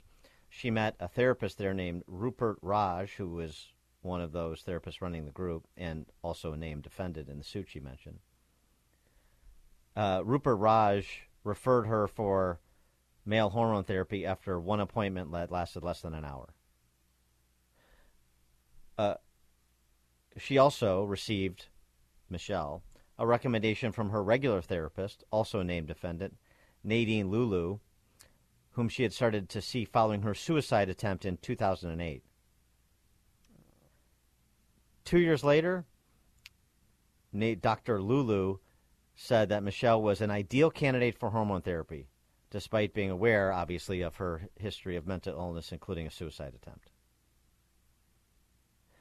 Dr. Rick Lindahl, a defendant, signed a letter in July of that year in his role as, in July of 2010, as Dr. Lulu's supervisor, recommending Michelle for hormone therapy, even though he never met her. And it just goes on from there, being just a mindless cheerleader because of why?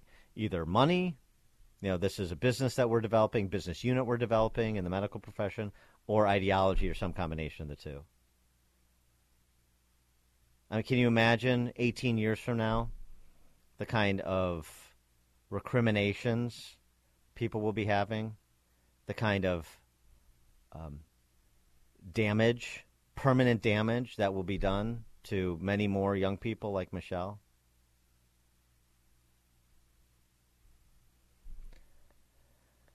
Brian, St. John, Indiana.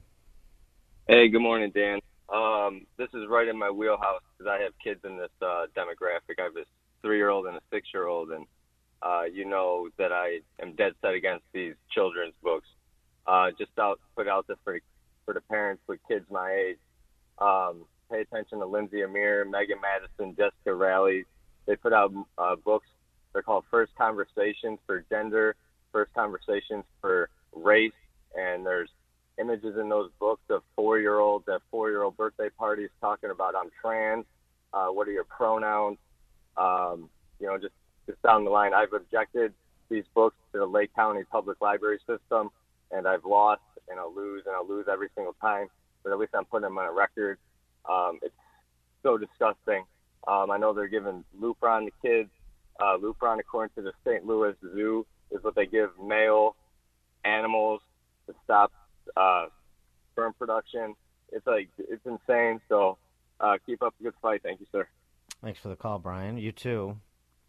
And uh, Brian in St. John is doing it in the face of, I'm sure, librarians and school board members and teachers like this woman in Arizona you're about to hear. Oh, I have a master's, so I'm the smartest person in the world. This is what uh, you're up against, and you have to be willing to deal with straight away. I have a master's degree because when I got certified, I was told I had to have a master's degree to be an Arizona certified teacher. We all have advanced degrees. What do the parents have? Are we vetting the backgrounds of our parents? Are we allowing the parents to choose the curriculum and the books that our children are going to read? I think that it's a mistake. I'm just speaking from the heart. Um, the one line that I love is uh, we must remember that the purpose of public education is not to teach only what parents want their children to be taught. It is to teach them what society needs them to be taught. We mm-hmm. exactly why parents should get involved. I'm better uh, than you because I have a master's degree, so I know what you son or daughter needs to learn. I have a master's degree, but I'm going to speak from the heart, not from the mind. Yeah, that sounds about right. Um, that's a perfect person to say, "Oh, that's fascinating, master's degree. What, what's the subject?" And now let's explore your knowledge of the subject. Of course, that's a straw man argument that she set up there. That parents want to determine the curriculum. That you know, they're they're pouring through every every uh, course and saying these are the books that you shall read that my kids should read, that the students should read. These are the textbooks you should use in chemistry and biology and math. And so None of that's happening, and nobody's suggesting it should happen. They're saying when there is pornography, and like Potter Stewart, they know it when they see it. Uh, when there is one sided ideological instruction of a partisan nature, or uh, even more in the areas of gender in primary grades, then we got a problem with that. That's the actual debate that's happening, or that's the actual uh, critique that is coming from parents who are concerned about what these totalitarian re-education camps called K through 12 government schools and a lot of private schools have become. That's the discussion. And when you watch the whole video, it doesn't look like she has a heart. She's just self-righteous and is a big know-it-all. There was an interesting uh, back and forth between Matt Walsh, she's the documentarian who did What is a Woman, and some of these other podcasters, uh, this guy Tim Pool, and a couple guys, somebody from Prager, a couple people from PragerU. And they basically criticize Walsh, even though they agree with his position on things like this, this destructive trans ideology that has uh, swept the nation. Um, they they essentially say you got to soft pedal it. And he says in response, trans TikToker Dylan Mulvaney is running around like some cartoon of a woman passing out tampons in the women's room and meeting with the president to defend the mutilation mutilation of children. But I went too far. You see, this is where we differ because in the cultural war, I don't think it's possible to go too far by speaking truth. The truth is the truth. Is it is what it is. It's the reality. Or are we going to defend it? I mean, are we or are we going to defend it or are we going to conceal it? Are we going to embrace it or are we going to hide from it? You can't have it both ways. When it comes to gender ideology, the truth is ugly. It is brutal and harsh and disgusting. I wish it wasn't that way, but it is. I didn't make it this way. I didn't create the ugliness. I'm merely pointing to it and saying, look at this. Look at it for what it is. But you would rather that I soften the blow a little, that I dress the truth uh, to make it prettier and more palatable.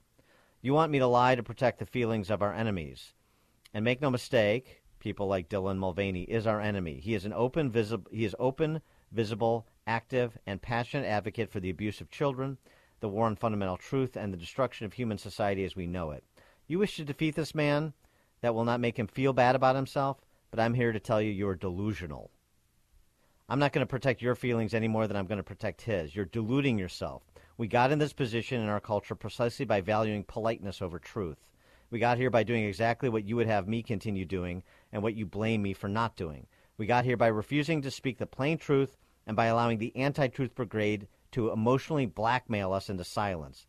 They use their own mental fragility as a cudgel to beat us into submission. That's the threat, and we let them get away with it, or you do, or you do anyway, I won't. And uh, I completely agree with Matt Walsh. And there is no there is no way forward if you value polite what they what they would say is politeness over truth. If you're unwilling to call things what they are, if you're unwilling to call things what they are, if you're unwilling to speak the truth plainly, then you might as well throw in with the other side because that's what they're doing. Dan, Southwest Side.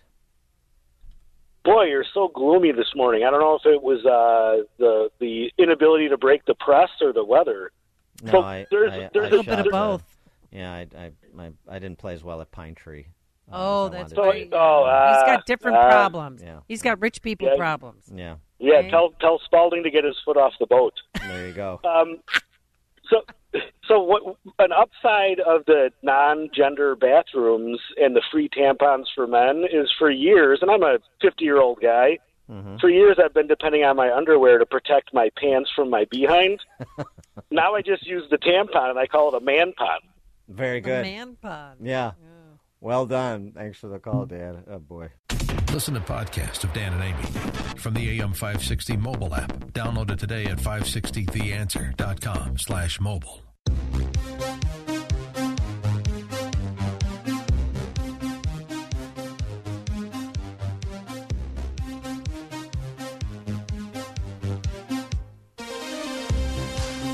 Top of the morning, Dan and Amy. Tis the Lenten season. So, what better time than to uh, review this new biography on Francis Cardinal George? And we'll get to what you gave up for Lent later. Uh, we will. Michael Heinlein is the editor of Simply Catholic and the author of the new book, Glorifying Christ The Life of Cardinal Francis E. George, which is available March 6th, but I'm sure you can pre order on all the in all the appropriate places. Michael Heinlein, thanks for joining us. Appreciate it. Pleasure to be here. Thank you. Simply Catholic. Uh, that's a phrase that Cardinal George liked to use, too. What does it mean? It means that we must get beyond the labels of left and right and get at the heart of true and false, which is really the the story of Christ, isn't it? It is, and um, so I mean, so Cardinal George was was known um, even outside of Catholic circles as being a uh, a prodigious intellect. But um, tell us something about him as a simple Catholic. Well, Cardinal George was someone who was committed to being a disciple of Jesus Christ, and so he wasn't caught up in any of the uh, worldly concerns that sometimes plague bishops or other Catholics. He was only concerned about God's truth and how we are to proclaim that to a world that, particularly in his mind, uh, our own world, needs it so much. Uh, but he also had to operate in the real world, and uh, he had to deal with real problems within the church, including the sex abuse scandal. Um, he was criticized for how he handled what he was in charge of handling as it pertains to the sex abuse scandal. How would you review his performance on that matter? Well, there was a lot of, um, untold about the story of Cardinal George and handling the sex abuse crisis. What we know um, was particularly uh, told with a, a unique perspective, perhaps an agenda. Cardinal George was never someone who wanted to talk a lot about himself. But what I uh, have told in the book, and I hope that uh, people pay attention to, is that Cardinal George was one of the, perhaps the strongest advocate for zero tolerance in the face of abusive clergy. And he had to fight, even in the halls of the Vatican, to get that codified in law. Because even Rome, back in the early 2000s, was a little hesitant to make zero tolerance a permanent thing. But Cardinal George was there to advocate for that. And um, there were times, of course, the uh, well known story of Daniel McCormack and his case in Chicago, which was horrendous and was a real albatross around the Cardinal's neck until he died. He admitted that there were failures on the part of the Archdiocese. He himself took the blame since he was at the top. He never tried to cover up anything. He never uh, tried to, uh, you know, make excuses.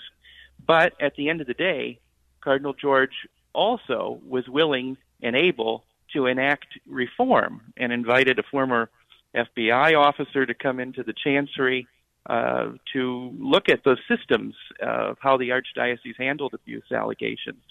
And really, he left the archdiocese much stronger in that sense. When you uh, think about his time at the Arch and and uh, the time since his passing under Cardinal Cupich, um, how would you compare and contrast what the Archdiocese of Chicago is today under under Cupich as it was under George? Well, the uh, comparisons and, and contrasting of, of Bernardin and George was something that also came up in the media back in 1997 mm-hmm. when Cardinal George was appointed to Chicago. And when he was asked that question at his uh, announcement of, of being Archbishop, uh, he said that Cardinal George was, a, uh, or sorry, Cardinal Bernardin was a Southern gentleman, but he said, I'm a Chicagoan. So he certainly made his own way and proved to be his own man. I certainly think that Cardinal Cupich has proved to be his own man too. And um, I think that the history books will will evaluate Cardinal Cupich's tenure in Chicago on its own terms. I think that Cardinal George's priorities, um, uh, you know, some of them are Cardinal Cupich's priorities too, but Cardinal George had a different approach, and he he was a missionary. He was a university professor. He was a scholar. He was someone who was very much uh, connected to the people, and so whatever uh, you know can be drawn or or not between the two of them. Um, I think you know uh, their their whole purpose in life is is to proclaim the gospel, and so we hope that uh, you know the people will certainly still be able to practice the faith under either of them. But would you agree that Cardinal Francis George wasn't political by any means? Because I feel Cardinal Cupich is. Well, Cardinal George was allergic to being political. Um, Cardinal George, again, when he was appointed to Chicago in '97, was asked if he was liberal or conservative. Yeah, I remember. And he said, "I'm neither." He said, "Catholicism is about true and false."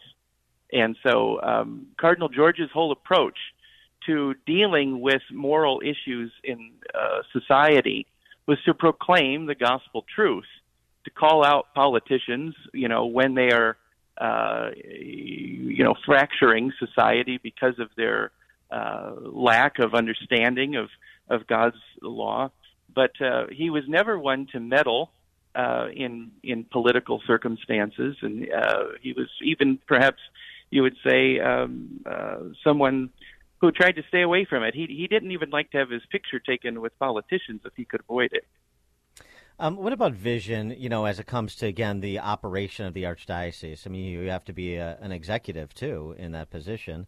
Obviously, rely on people with financial expertise, for example. But still, you're you're the executive. You're the head of the archdiocese, and so his vision for uh, dealing with the financial challenges uh, that the arch faced, in particular because of the litigation associated with the sex abuse scandal, but not limited to that. Uh, Catholic schools that were struggling financially, and so on and so forth sort of his vision for the, the Arch as an institution in Chicago, Catholic schools as an institution in Chicago.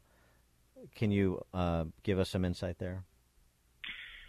Cardinal George would be the first to say um, that he wasn't always the best at administration um, because he had a different set of parameters through which he viewed his ministry as a bishop. So um, he he would often quip uh, when I meet St. Peter at the gates, I, I won't have to answer how much money is in the checking account. I'll have to answer how many souls I saved. He was always very reticent to uh, close institutions, although certainly he did quite a bit. Um, he even closed the uh, the church where he himself was baptized. Uh, he he was very very hesitant to close schools because he said when you close a school, you close the child's entire world and so um, he had a sense of providence about him that that as long as you're doing what Christ asked of us, then the money will follow, and and the um, the circumstances in which you know we find ourselves needing the resources to proclaim the gospel God will take care of us. He had a real sense of providence that doesn't necessarily match up with the qualities we look at in administration. One of the things I was critical of Cardinal George, one of the few things uh, I was critical of Cardinal George about was his handling of Father Michael Pfleger, and maybe that's because I'm political and he wasn't. But um, you know, my view and the view of a lot of Catholics is that is that Pfleger is an embarrassment to the church, and he uh, there were seemed to be special rules for Pfleger that were not uh, governing other priests, uh, or that didn't govern him, that did govern other priests. Probably a better way to put it. And uh, I, there was uh, clearly some tension between the two, and he disciplined him on at least one occasion that I can remember. But um, but many people, myself included, wanted him to go further. Uh, how would how how did he view someone like Michael Pfleger, um, and how would you assess the way that he handled someone who was rogue like that individual? Cardinal George often said of himself that he was sometimes hesitant to make decisions, sometimes desultory. I think that the Pfleger um, situation certainly exhibited that to a certain degree. But what was it that he was hesitant about in kind of cracking down on Father Pfleger, as some might have wanted?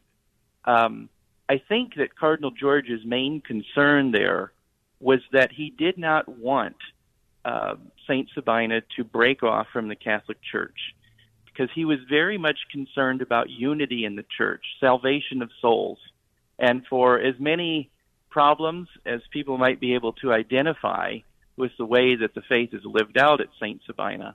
Cardinal George knew that at the end of the day they were Catholic and that uh, he didn't want the people of the parish to be driven away from the Catholic Church. Um, but as you say, he did discipline Father Pfleger. Uh, he, he actually suspended him twice from ministry because of his, uh, once because of political engagement uh, that crossed a boundary in the cardinal's mind, and then uh, second time because he was threatening to leave the church uh, after asked to be reassigned. And um, Cardinal George was very clear that a, a, priest who is ministering in the church needs to uh, be of the mind of the church. And so that's why he took those actions. But um, yes, many people were definitely um, unsatisfied with that stance.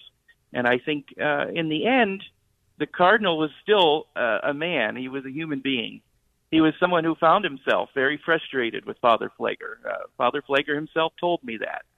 But um, Cardinal George also respected the good work that Pfleger was doing uh, in the area there, particularly, you know, the works of social ministry of the church.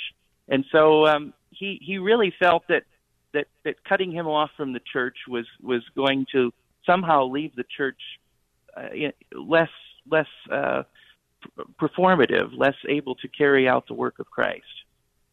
Uh, one of uh, Cardinal George's more uh, bold and thought provoking, hotly debated statements was the following I expect to die in my bed. My successor will die in prison. His successor will die a martyr in the public square.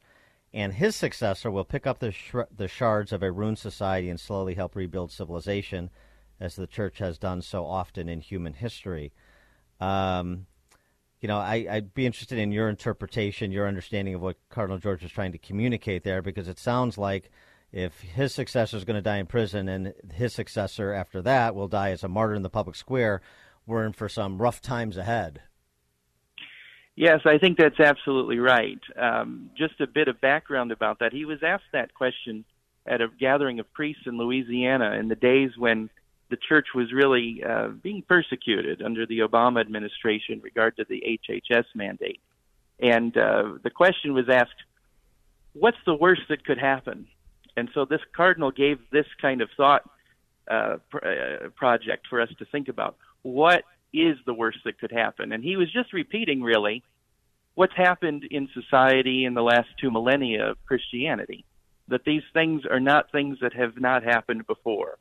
And so there's that.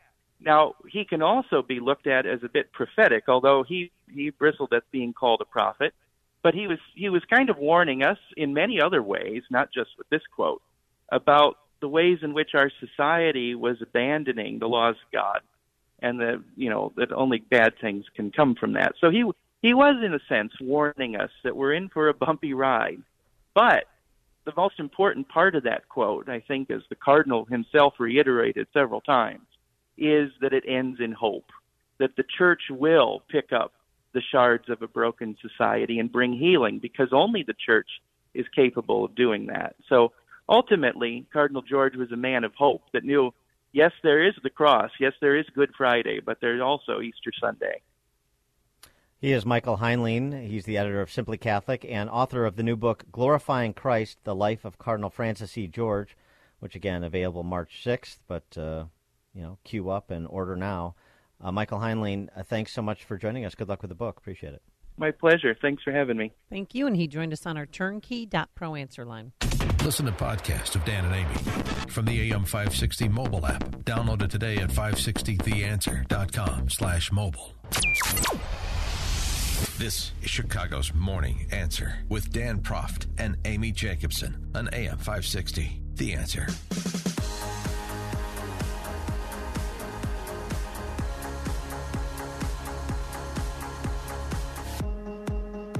Top of the morning, Dan and Amy. So this week, 37 year old biotech entrepreneur named Vivek Ramaswamy announced for President of the United States, running in the Republican primary.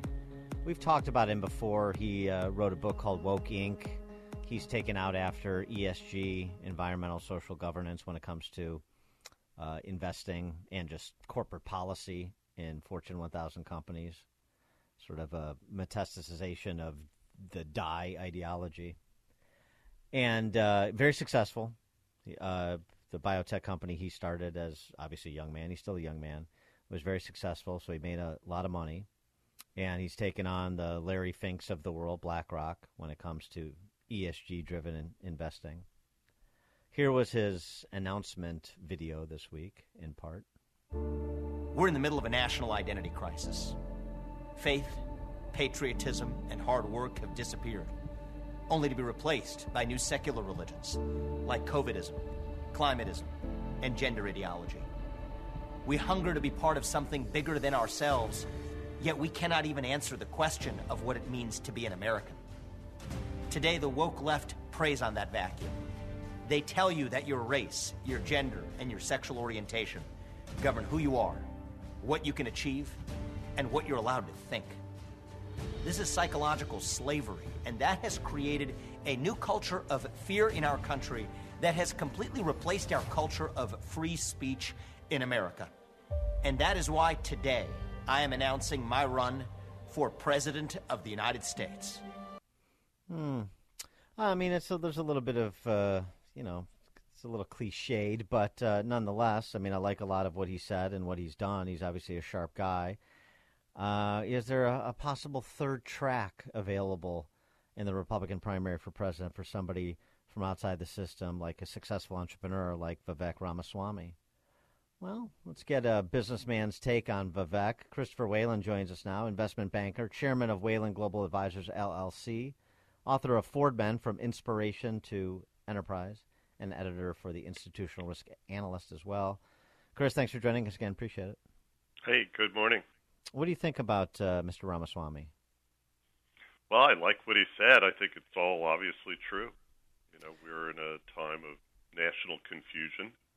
Uh, the left took COVID and turned it into a, a soundbite, and uh, nobody has had the courage to stand up to them and push back. And I think the Republicans are working on that.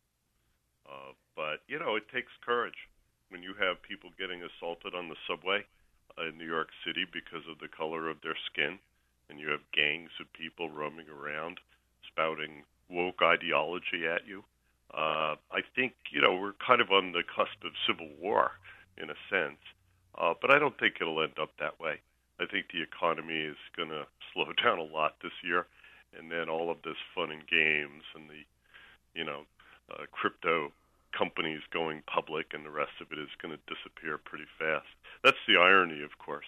You know, Joe Biden is moving Lael Brainard from the Fed over to the White House, and I think it evidences uh, fear and weakness uh, on the part of the economy. I think there are a few people in the White House that have their heads screwed on, and they realize that by the end of this year we're going to have a recession for the bottom half, and then the top half is going to be doing fine. of course. And the politics of that, I think, are going to be extraordinary, Dan. But before we get to uh, Lael Brainard and, and what you mean by the um, uh, that's a sign of weakness, just uh, uh, since Ramaswamy has made ESG, that's uh, that's one of the issues in which he rose to some prominence. Um, um, h- how important is that to address, attack, see, seek to uproot in corporate culture? And if things do go the way you say with respect to the economy, will those fun and games subside somewhat as well? Well, when we have a Republican in the White House again, I, I hope that they completely expunge ESG from all government agencies. I think the people in the ratings community, for example, my old colleagues at Kroll and Moody's and S&P should be chastised publicly for going down this road. They've built the whole business around ESG. And you know what's so funny? Dan, it makes no sense. If you read the stuff that they publish on ESG, it is the biggest pile of nonsense you've ever seen.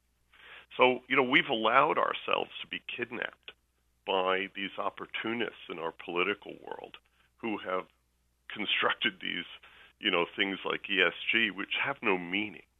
It's just purely rhetorical.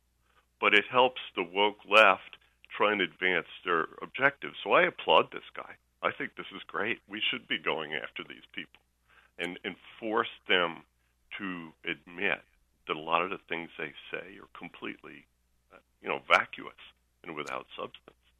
Back to Brainard uh, and uh, the uh, elevation of Brainard as a sign of weakness because why? Because she's a a big uh, quantitative easer. Well, no, let's leave that aside. I think the bottom part of the economy, the people who were most harshly affected by COVID and by the lockdown, is slowing down dramatically. If you look at the level of defaults on mortgages for people uh, in the low income strata in the Ginnie Mae world, I would say about half of those loans are headed into the dumper. Uh, and this is a big problem. You know, people oftentimes kind of don't pay attention to the world of credit and bonds because stocks are more sexy, obviously. It's easier to talk about if you don't know anything. And so when when problems start in the engine room, which is credit, and this is the great strength of the U.S. economy. Remember, the reason we bounce back is because we actually have a bond market. Um, well, when we have problems there, people in Washington are not going to know how to deal with it. I, I speak to a lot of agency heads in D.C., and they are running scared. I got to tell you something, Dan. You know, Republicans are not that well tuned into the economy either, so they don't realize what's going on. But if we had a Republican candidate who was talking to people of lower means and lower income about how they've been screwed over the past four years, you'd win the election, hands down. Well, is, but are I'm, we going I'm to not have? sure Republicans know how to have that conversation yet. A, sorry for interrupting. Are we going to have a housing collapse like we did in 2007, 2008? It won't be that broad this time, Amy, but it's going to affect lower income households, and the credit cost to lenders is going to be severe. Uh, let me give you an example. Two years ago, when Jay Powell was giving away free money and interest rates were down around 0 uh, mortgage companies were buying defaulted loans out of pools so they could fix them and sell them again and make money on the sale, right? They're not doing that now. They don't have the money. So all of these defaulted loans are accumulating in Ginnie Mae securities, and they advance the interest and the principal every month, but they don't have the money to fix the loan. So this pile of detritus and problems is going to accumulate. And I think people in the White House who are paying attention know this. They know that we're going to be in a recession by the end of this year. How does Big Joe run for reelection if he's coming out of a financial crisis? That's the Uh, question Republican strategists ought to be pondering. Right. I mean, if he, I'm still not convinced he makes the race, regardless. But but that's a separate. Well, I, discussion. I'm with you, Dan, but you, nobody's pushing back on him yet. Yeah. You notice the Democrats have not said a word. No, I, Kamala Harris has not said a word. Uh-uh. they're, they're you know it's that they're they're They're you know, moving, yeah. Well, they're they're there's nothing wrong. They're waiting for the shoe to drop. I think because they don't want to seem too uh, Unappreciative? aggressive. Yeah, they don't want to seem too aggressive there. But Um, I, w- I want to go back to you said uh, if a Republican candidate speaks to the lower half of income earners about how they've been screwed over the last four years. Yeah, tell us what that sounds like. Well, I think you have to, on, you know, people actually now have heard the word inflation, and they're starting to realize what that is, which is they can't afford to live anymore. So you have to start to identify who it is in the system who's been promoting it. Who promotes the endless inflation that helps stocks, but it kills everybody? Because over time, the purchasing power of your dollar when you go to the grocery store is less and less. It's like living in Weimar, Germany, except we're in slow motion. Okay? So, you know, in this case, yeah. yeah, but you have to talk to people who can't live anymore. And why are they supporting uh, left wing candidates in states like New York, where we should have won the governorship? Because we're not articulating this message well enough yet. That's the problem. We got to talk to these people and become a little more populist in our outlook. And then I think the Republicans can be the majority party in this country. But they've got to realize that at the end of the game, if all we care about is pushing up stock prices with lower interest rates, that's not a winning solution because the reason our politics is radicalizing is because people can't afford to live anymore. You know, it's a fairly simple equation, but we don't get it yet. You uh, had a post at uh, at your um your outlet, Institutional Risk Analyst, uh, the other day, suggesting that um, you know uh, pump the brakes if you think that uh, the interest rates are going to continue to steadily, neatly decline. That we could see a push to double-digit uh, interest rates on home mortgages again before the Yeah. year's out. Uh, e- explain. Well, the the market for housing uh, for mortgage loans still has way too much capacity. So you have lenders out there making loans to people today to buy a house that they're going to lose money on. Why are they doing this? They don't want to fire all their people. They're trying to keep their team intact for when the Fed drops rates and they can make money again, right? So unfortunately, everybody thought we were going to raise rates, and by March or April this year, uh, the Fed was going to say, "Okay, fine, we'll go back to the way things were." No, it looks like we're going to see rates up for the whole year, and that's going to have really tough consequences for the economy, for banks, for non-banks, for everybody, auto lenders, because the amount of increase that the Fed has baked into the pie is so large compared to what we're used to going back 30 years, right? We haven't seen this kind of move in interest rates in a long time. And the shock it is sending through the whole system, Dan, is profound. People don't see it yet because it's at the bottom of the stack. We're still seeing delinquencies rising in those lower income households, but it's going to move up. And that's the inevitable aspect of credit. You start to see it in credit cards, you can see it now. You start to see it in subprime auto, yeah, we can see it now but nobody's talking about it. It hasn't risen to the top of the soup in terms of the national narrative. But but Jay Powell Jay Powell has to see the same thing that you're seeing, and then it's just a question of uh, is it a question of I should say is it a question of willpower or is he going to have no choice but to continue to jack interest rates well beyond as you were suggesting the another quarter point or two that's been predicted. Well, here's the thing about the Fed. You got to remember the Fed as an organization is woke. Okay, so they think about the economy, they think about GDP and all of this economist gobbledygook. They don't get into weeds very often.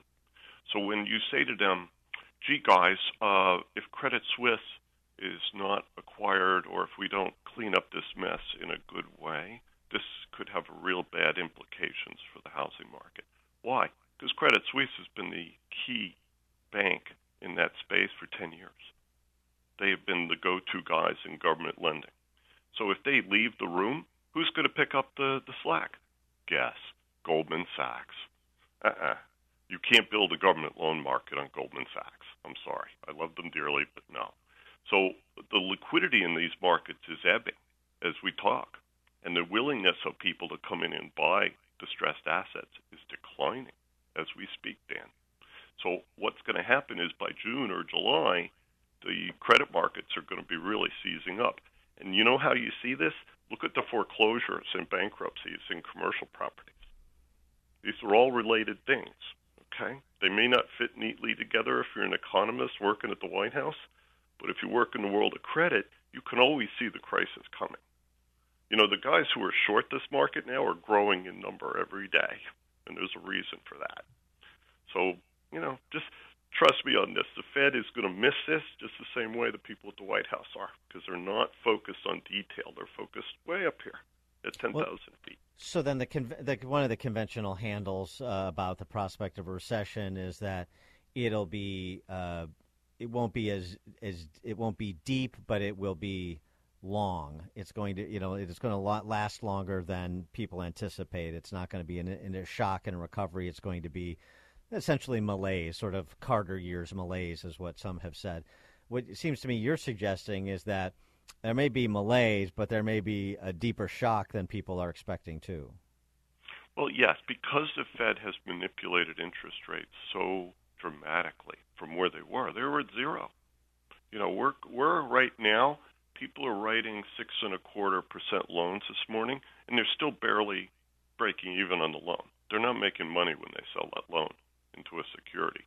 Two years ago, they were making four and five points when they sold the loan. So that's the difference. And consumers, I think you're going to see, you know, the lower FICO borrower who's trying to get a first house in a FHA, you know, program, 99% uh, loan, 1% down.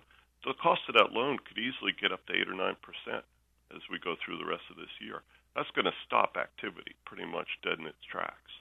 And that's not good. So again, I think the reason that they moved Lael Brainard from the Fed to the uh, the White House is because the White House is actually running scared. They're going to have a big smile on their face as they talk about the economy, but they can see the numbers. You know, FHA delinquencies are above 10% now. And that means that every servicer out there is losing money. Okay? How long are they going to do this? Maybe a year. So the Fed So- will have to drop rates by the end of this year. You can guarantee that because the system can't take it for that, that long. Well, so back We'll to what you lucky. back to what you said in, in response to Amy's question about uh, the housing market and that you know the bottom half is going to take a hammering and the top half will marshal through. Um, how does the bottom half take a hammering without it impacting at least some of the top half? Oh, it will. It will ripple through the whole system because you know the the loans that a bank owns that they make to rich people. Okay, there's very little default activity on those loans. The banks don't worry about it, and that's why they were told by Elizabeth Warren, "Don't make loans to poor people." So the whole marketplace for lending for lower income households has changed compared to 2008. The banks aren't in that market at all. And that's a source of weakness in the system. It really is. And they've been trying to deal with this over time, but you know, Washington is not good at details, as you know. they really are not. They can mail checks to everybody every month, but that's about the only competency they have. Uh, so if you ask them to manage a financial crisis or understand what's happening inside the private markets, they're lost, totally lost. I mean, I can count on one hand the agency heads in the Biden administration today that are actually competent. The rest of them, forget about it. They're just decorative. So, you know, when you're in a society where appearances are more important than substance, this is what happens, right? Right, trains derail, and so does an economy. You Uh, know, Chris- the, the, the Biden administration is filled with uh, attractive, uh, articulate incompetence. And we're going to find out who they are in the next few months. Christopher Whalen, investment banker, chairman of Whalen Global Advisors, author of Ford Men from Inspiration to Enterprise, and editor for the Institutional Risk Analyst. Chris, thanks as always. Appreciate it. Have a great day. Thank you. And he joined us on our turnkey.pro answer line. The more you listen, the more you listen, the more you'll know. This is Chicago's Morning Answer. Morning Answer on AM 560. The Answer. Busted. Only the biggest stories, only the biggest guests, and only the biggest opinions. This is AM 560. The Answer. Top of the morning, Dan and Amy. Oh, this is delicious. This is just so good.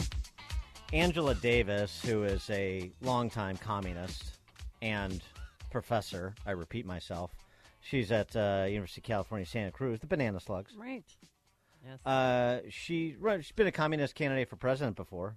Maybe her time is near arriving. She went on this uh, PBS program that's hosted by Henry Louis Gates, also a professor. Remember, he was the the beer summit guy. Oh, that's right. Yeah, I remember him. Yeah, some cop in in Cambridge looked askew at him, and cl- he cried racism. And then Obama set together a beer summit with him and the cop, Biden and, and we were and we were going to, you know, forever. Uh, the races were going to come together because Obama was going to heal the nation, and so on and so forth. How'd that go? Uh, anyway, Angela Davis went on his program on PBS, Know Your Roots, and she found out something about her family's ancestry that she didn't anticipate. Any idea what you're looking at? That is a list of the passengers on the Mayflower. no, I can't believe this. No, my ancestors uh, did not come here on the uh, Mayflower. You, your ancestors came No. on the Mayflower. No, no, no, You no. are descended No, no, no. from one of the 101 people who sailed on the Mayflower. Oof. That's a little bit too much to deal with right now. Did you ever, in your wildest dreams, think that you may have descended from people who laid Never. the foundation Never. for this country? This racist country. you mean. Never. Oh my Never. gosh. Angela Davis, black separatist, card carrying communist. She she's just another honky like me and you. How about that? Now she's also, you know, losing her breath because in California that means she may be writing a five million dollar check. Oh. She's on the wrong side of the reparations racket too. Oh my God! What a terrible a- day for I Angela know, I was going Davis. to say this is a bad one, huh? How do you Uh, recover from something like this? Isn't that great? Maybe Chadwick Moore can help her. He's written a book about it.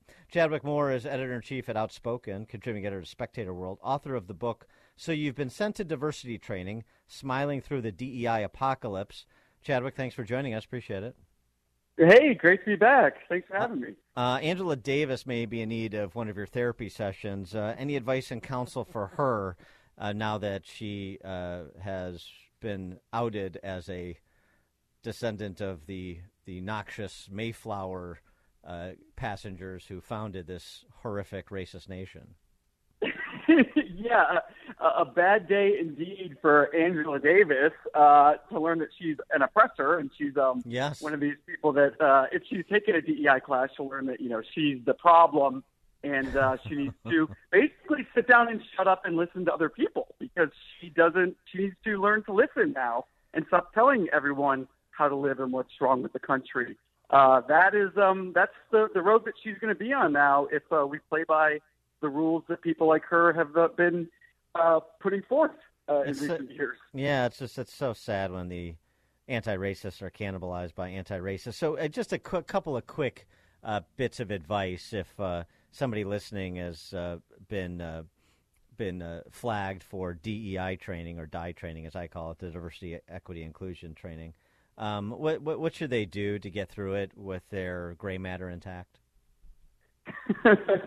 well, so in the book, you know, I talk to people from all walks of life. Uh, I talk to, you know, secretaries, uh, police officers, people in the military. I talk to guys on oil rigs and people who just, you know, work on retail sales floors. And you know, it's it's amazing how it, it's one of these it's one of these phenomena that basically um, I kind of compare it to just before the fall of the Soviet Union, where you had this these people in um, in uh, East East Germany who who before the, the Berlin Wall fell, they all sort of thought that all their neighbors were on board with the party line, and they repeat things they read in government papers. And once the, the wall fell, they saw this cascade of people pouring into the West, and they realized that everyone around them had been thinking and feeling the same things that they had, but were too afraid to speak up. And this is something that you can compare to what I found, at least, the DEI training on the job, where, of course, everyone doesn't want to say anything um, against it. Everyone just kind of sits through it. It's it's basically kindergarten for grown-ups. It's you know the golden rule of te- treat others as you'd like to be treated has gone completely out the window, and now it's treat people differently. Uh, most normal people are not thinking about or worried about the skin color, or sexuality, or gender of the person in the cubicle next to them. But for some reason, this force in our society and, people in the C-suite think that they are, or at least they should be, really concerned about these things. So, you know, I found people that were that were um, they would get kind of more amused or incensed the more they thought about what they went through in DEI training. And um, of course, nobody wanted to use their real names. Very few people did because they're scared of these things. So I think that you probably be surprised at how many people around you, um, whether they're liberal or conservative, are probably feeling the same way you are about these stupid things. And yet you have uh, maybe a tiny percentage of, the, of your workplace that are these kind of radical, wacky activists. You know, they are the true outliers. But of course, they have the microphone, you know, the attention, and and um, uh, and all the praise bestowed upon them. And Chadwick, I see that you sent a copy of your book to Don Lemon. What did I you put did. in the I inscription? mailed- What did you write in there? Well, so you know, Don Lemon has had to go to diversity training because of his misogynistic comments So And sensitivity I training. I would send him a copy. I did. I, I mailed him a copy uh, yes, uh, yesterday or two days ago, and uh, I wrote, uh, you know, dear Don, good luck with the training. Love Chadwick. So I hope he reads it, and I hope he enjoys it. Oh, you, met you Chadwick, he's he's hurting. You forgot to say, "Dear Don, Dear Don, I see you, I hear you." hear you." Then the whole good luck with the DI training. Yeah, I should have called you first because that would have yeah, been much better. yeah. Sorry. I'm, I'm guy. There's no when it comes to sensitivity training. You're talking to the expert right here. I mean, did you find what he said offensive? I mean, I'm a woman. I thought, oh, he's just, you know, It's just Don, being Don. Don googling and admitting too that he Yeah. googled, but didn't read through the headline of the Google. Why doesn't Google have to go to sensitivity training? Yeah, Yeah, exactly. I mean, I thought it was like a stupid and bizarre thing to say, but he's known for saying stupid and bizarre things, which is why we love That's his him. brand. Yeah. Yeah, it's his brand, exactly. uh, but I can imagine a lot of women at CNN were deeply offended by that. So that I can I can see how the network itself. I think uh, normal people. It's almost strange that you would say that attack for Nikki Haley. I mean, you wouldn't say anything like that about Hillary Clinton or anything or anyone uh, of that of that party. Yeah, right, right, like yeah, Diane right. Feinstein. I mean, yes, the I list mean, goes on and on. Well, and, and and right, and in political terms, by the way, you know, fifty-one is not old when you're talking about running for uh, g- g- uh, state office, much less a f- much less a national office. Um, uh, so uh, something else too, and just speaking of crazy activists at work, Sam Brinton uh, back in the news. Uh, you caught the same story I did. I saw you tweeted about it. Sam Brinton was the uh, the cue ball uh, that was assigned by the Biden administration to handle our nuclear waste, and he does have a background. I, I think he's got a degree from MIT, so apparently he's a smart guy. But he's also a bit of a touched guy when it comes to fashion sense, and he's got sticky fingers at the airports. So he had to resign because he's stealing other people's baggage at airports, which is a odd version of kleptomania. But it's not just their bags he's stealing. Apparently, he may be stealing actual fashion designs. There may be there may be uh, uh, copyright uh, or trademark infringement suits against Chadwick Moore, at least by one woman in Tanzania. Yeah, so th- it turns out this is, uh, it appears is actually true. This fashion designer, she, she's a, a black woman, she's Tanzanian, she lives in Houston. She, one of the bags that he allegedly stole belonged to her, and she's posting photographs of her designs and him wearing them in public. People on Twitter have been finding designs that might look like hers, uh, photographs of Sam wearing these, sending them to her and saying, "Is this one of yours?" And she said, "Yes, that is." And then she'll respond with a picture of herself wearing it. These are, you know, unique original designs according to her. So, this isn't, so these aren't off-the-rack garments. Apparently, this is true. Uh, it's sort of amazing. So not only is he uh, deeply touched, as you described, but it looks like cultural appropriation to me. Yeah, right. And also hurting a black immigrant woman, stealing from her. Wow, this is this is going to be quite a mess uh, for uh, the left of the Biden administration. The the side by side picture is great because it's her in the dress that she designed, and it's him in the dress that she designed. I and uh, she wears it much better, I, I, I must say. Uh, uh, Yes. I- but but that, that's just that's that is the lunacy of this. We were talking a bit earlier in the show about uh, Vivek Ramaswamy, the uh, biotech entrepreneur announced for president, and his his uh, real uh, uh, offering in his announcement video was against all of this identity obsession and uh, a return to meritocracy, which is also one of those verboten words in in our culture these days. And uh, um, uh, you know, so maybe there's not a third uh, a third track right now for a Republican uh, with DeSantis and Trump. But but Ramaswamy, I think, is you know over the target when he's talking about identity politics. Yeah, yeah. I but yeah, and, and it just I mean, who knows what the left and the liberals up to or what they're thinking, but I mean, is there anyone who's not completely exhausted by this stuff, even on the left? I mean, we've been exhausted for a long time with it, but it's uh, it's just as though they have they still have nothing else to cling on to. They still have nothing but you know accusations of racism and white supremacy and what have you.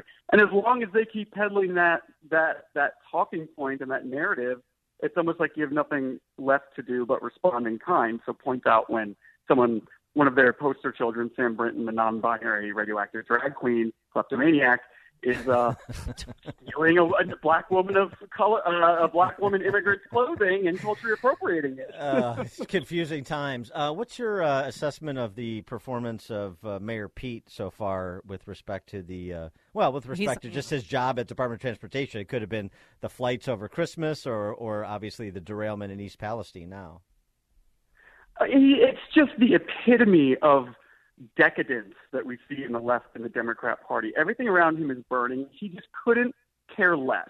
And going back to even before, but going back to the the um, the the cargo ship crisis, and I think that was 2021, when he was just you know on paternity leave for a month while we had hundreds of cargo ships, thousands you know docked off the coast of Los Angeles, couldn't get supplies to people. He just doesn't care. He still is. While while we have what happened in Ohio, uh, the the um, the airline disaster of the holidays. It's like one thing after another with this guy. When's the last time anyone who's not into politics even knew the transportation secretary's name?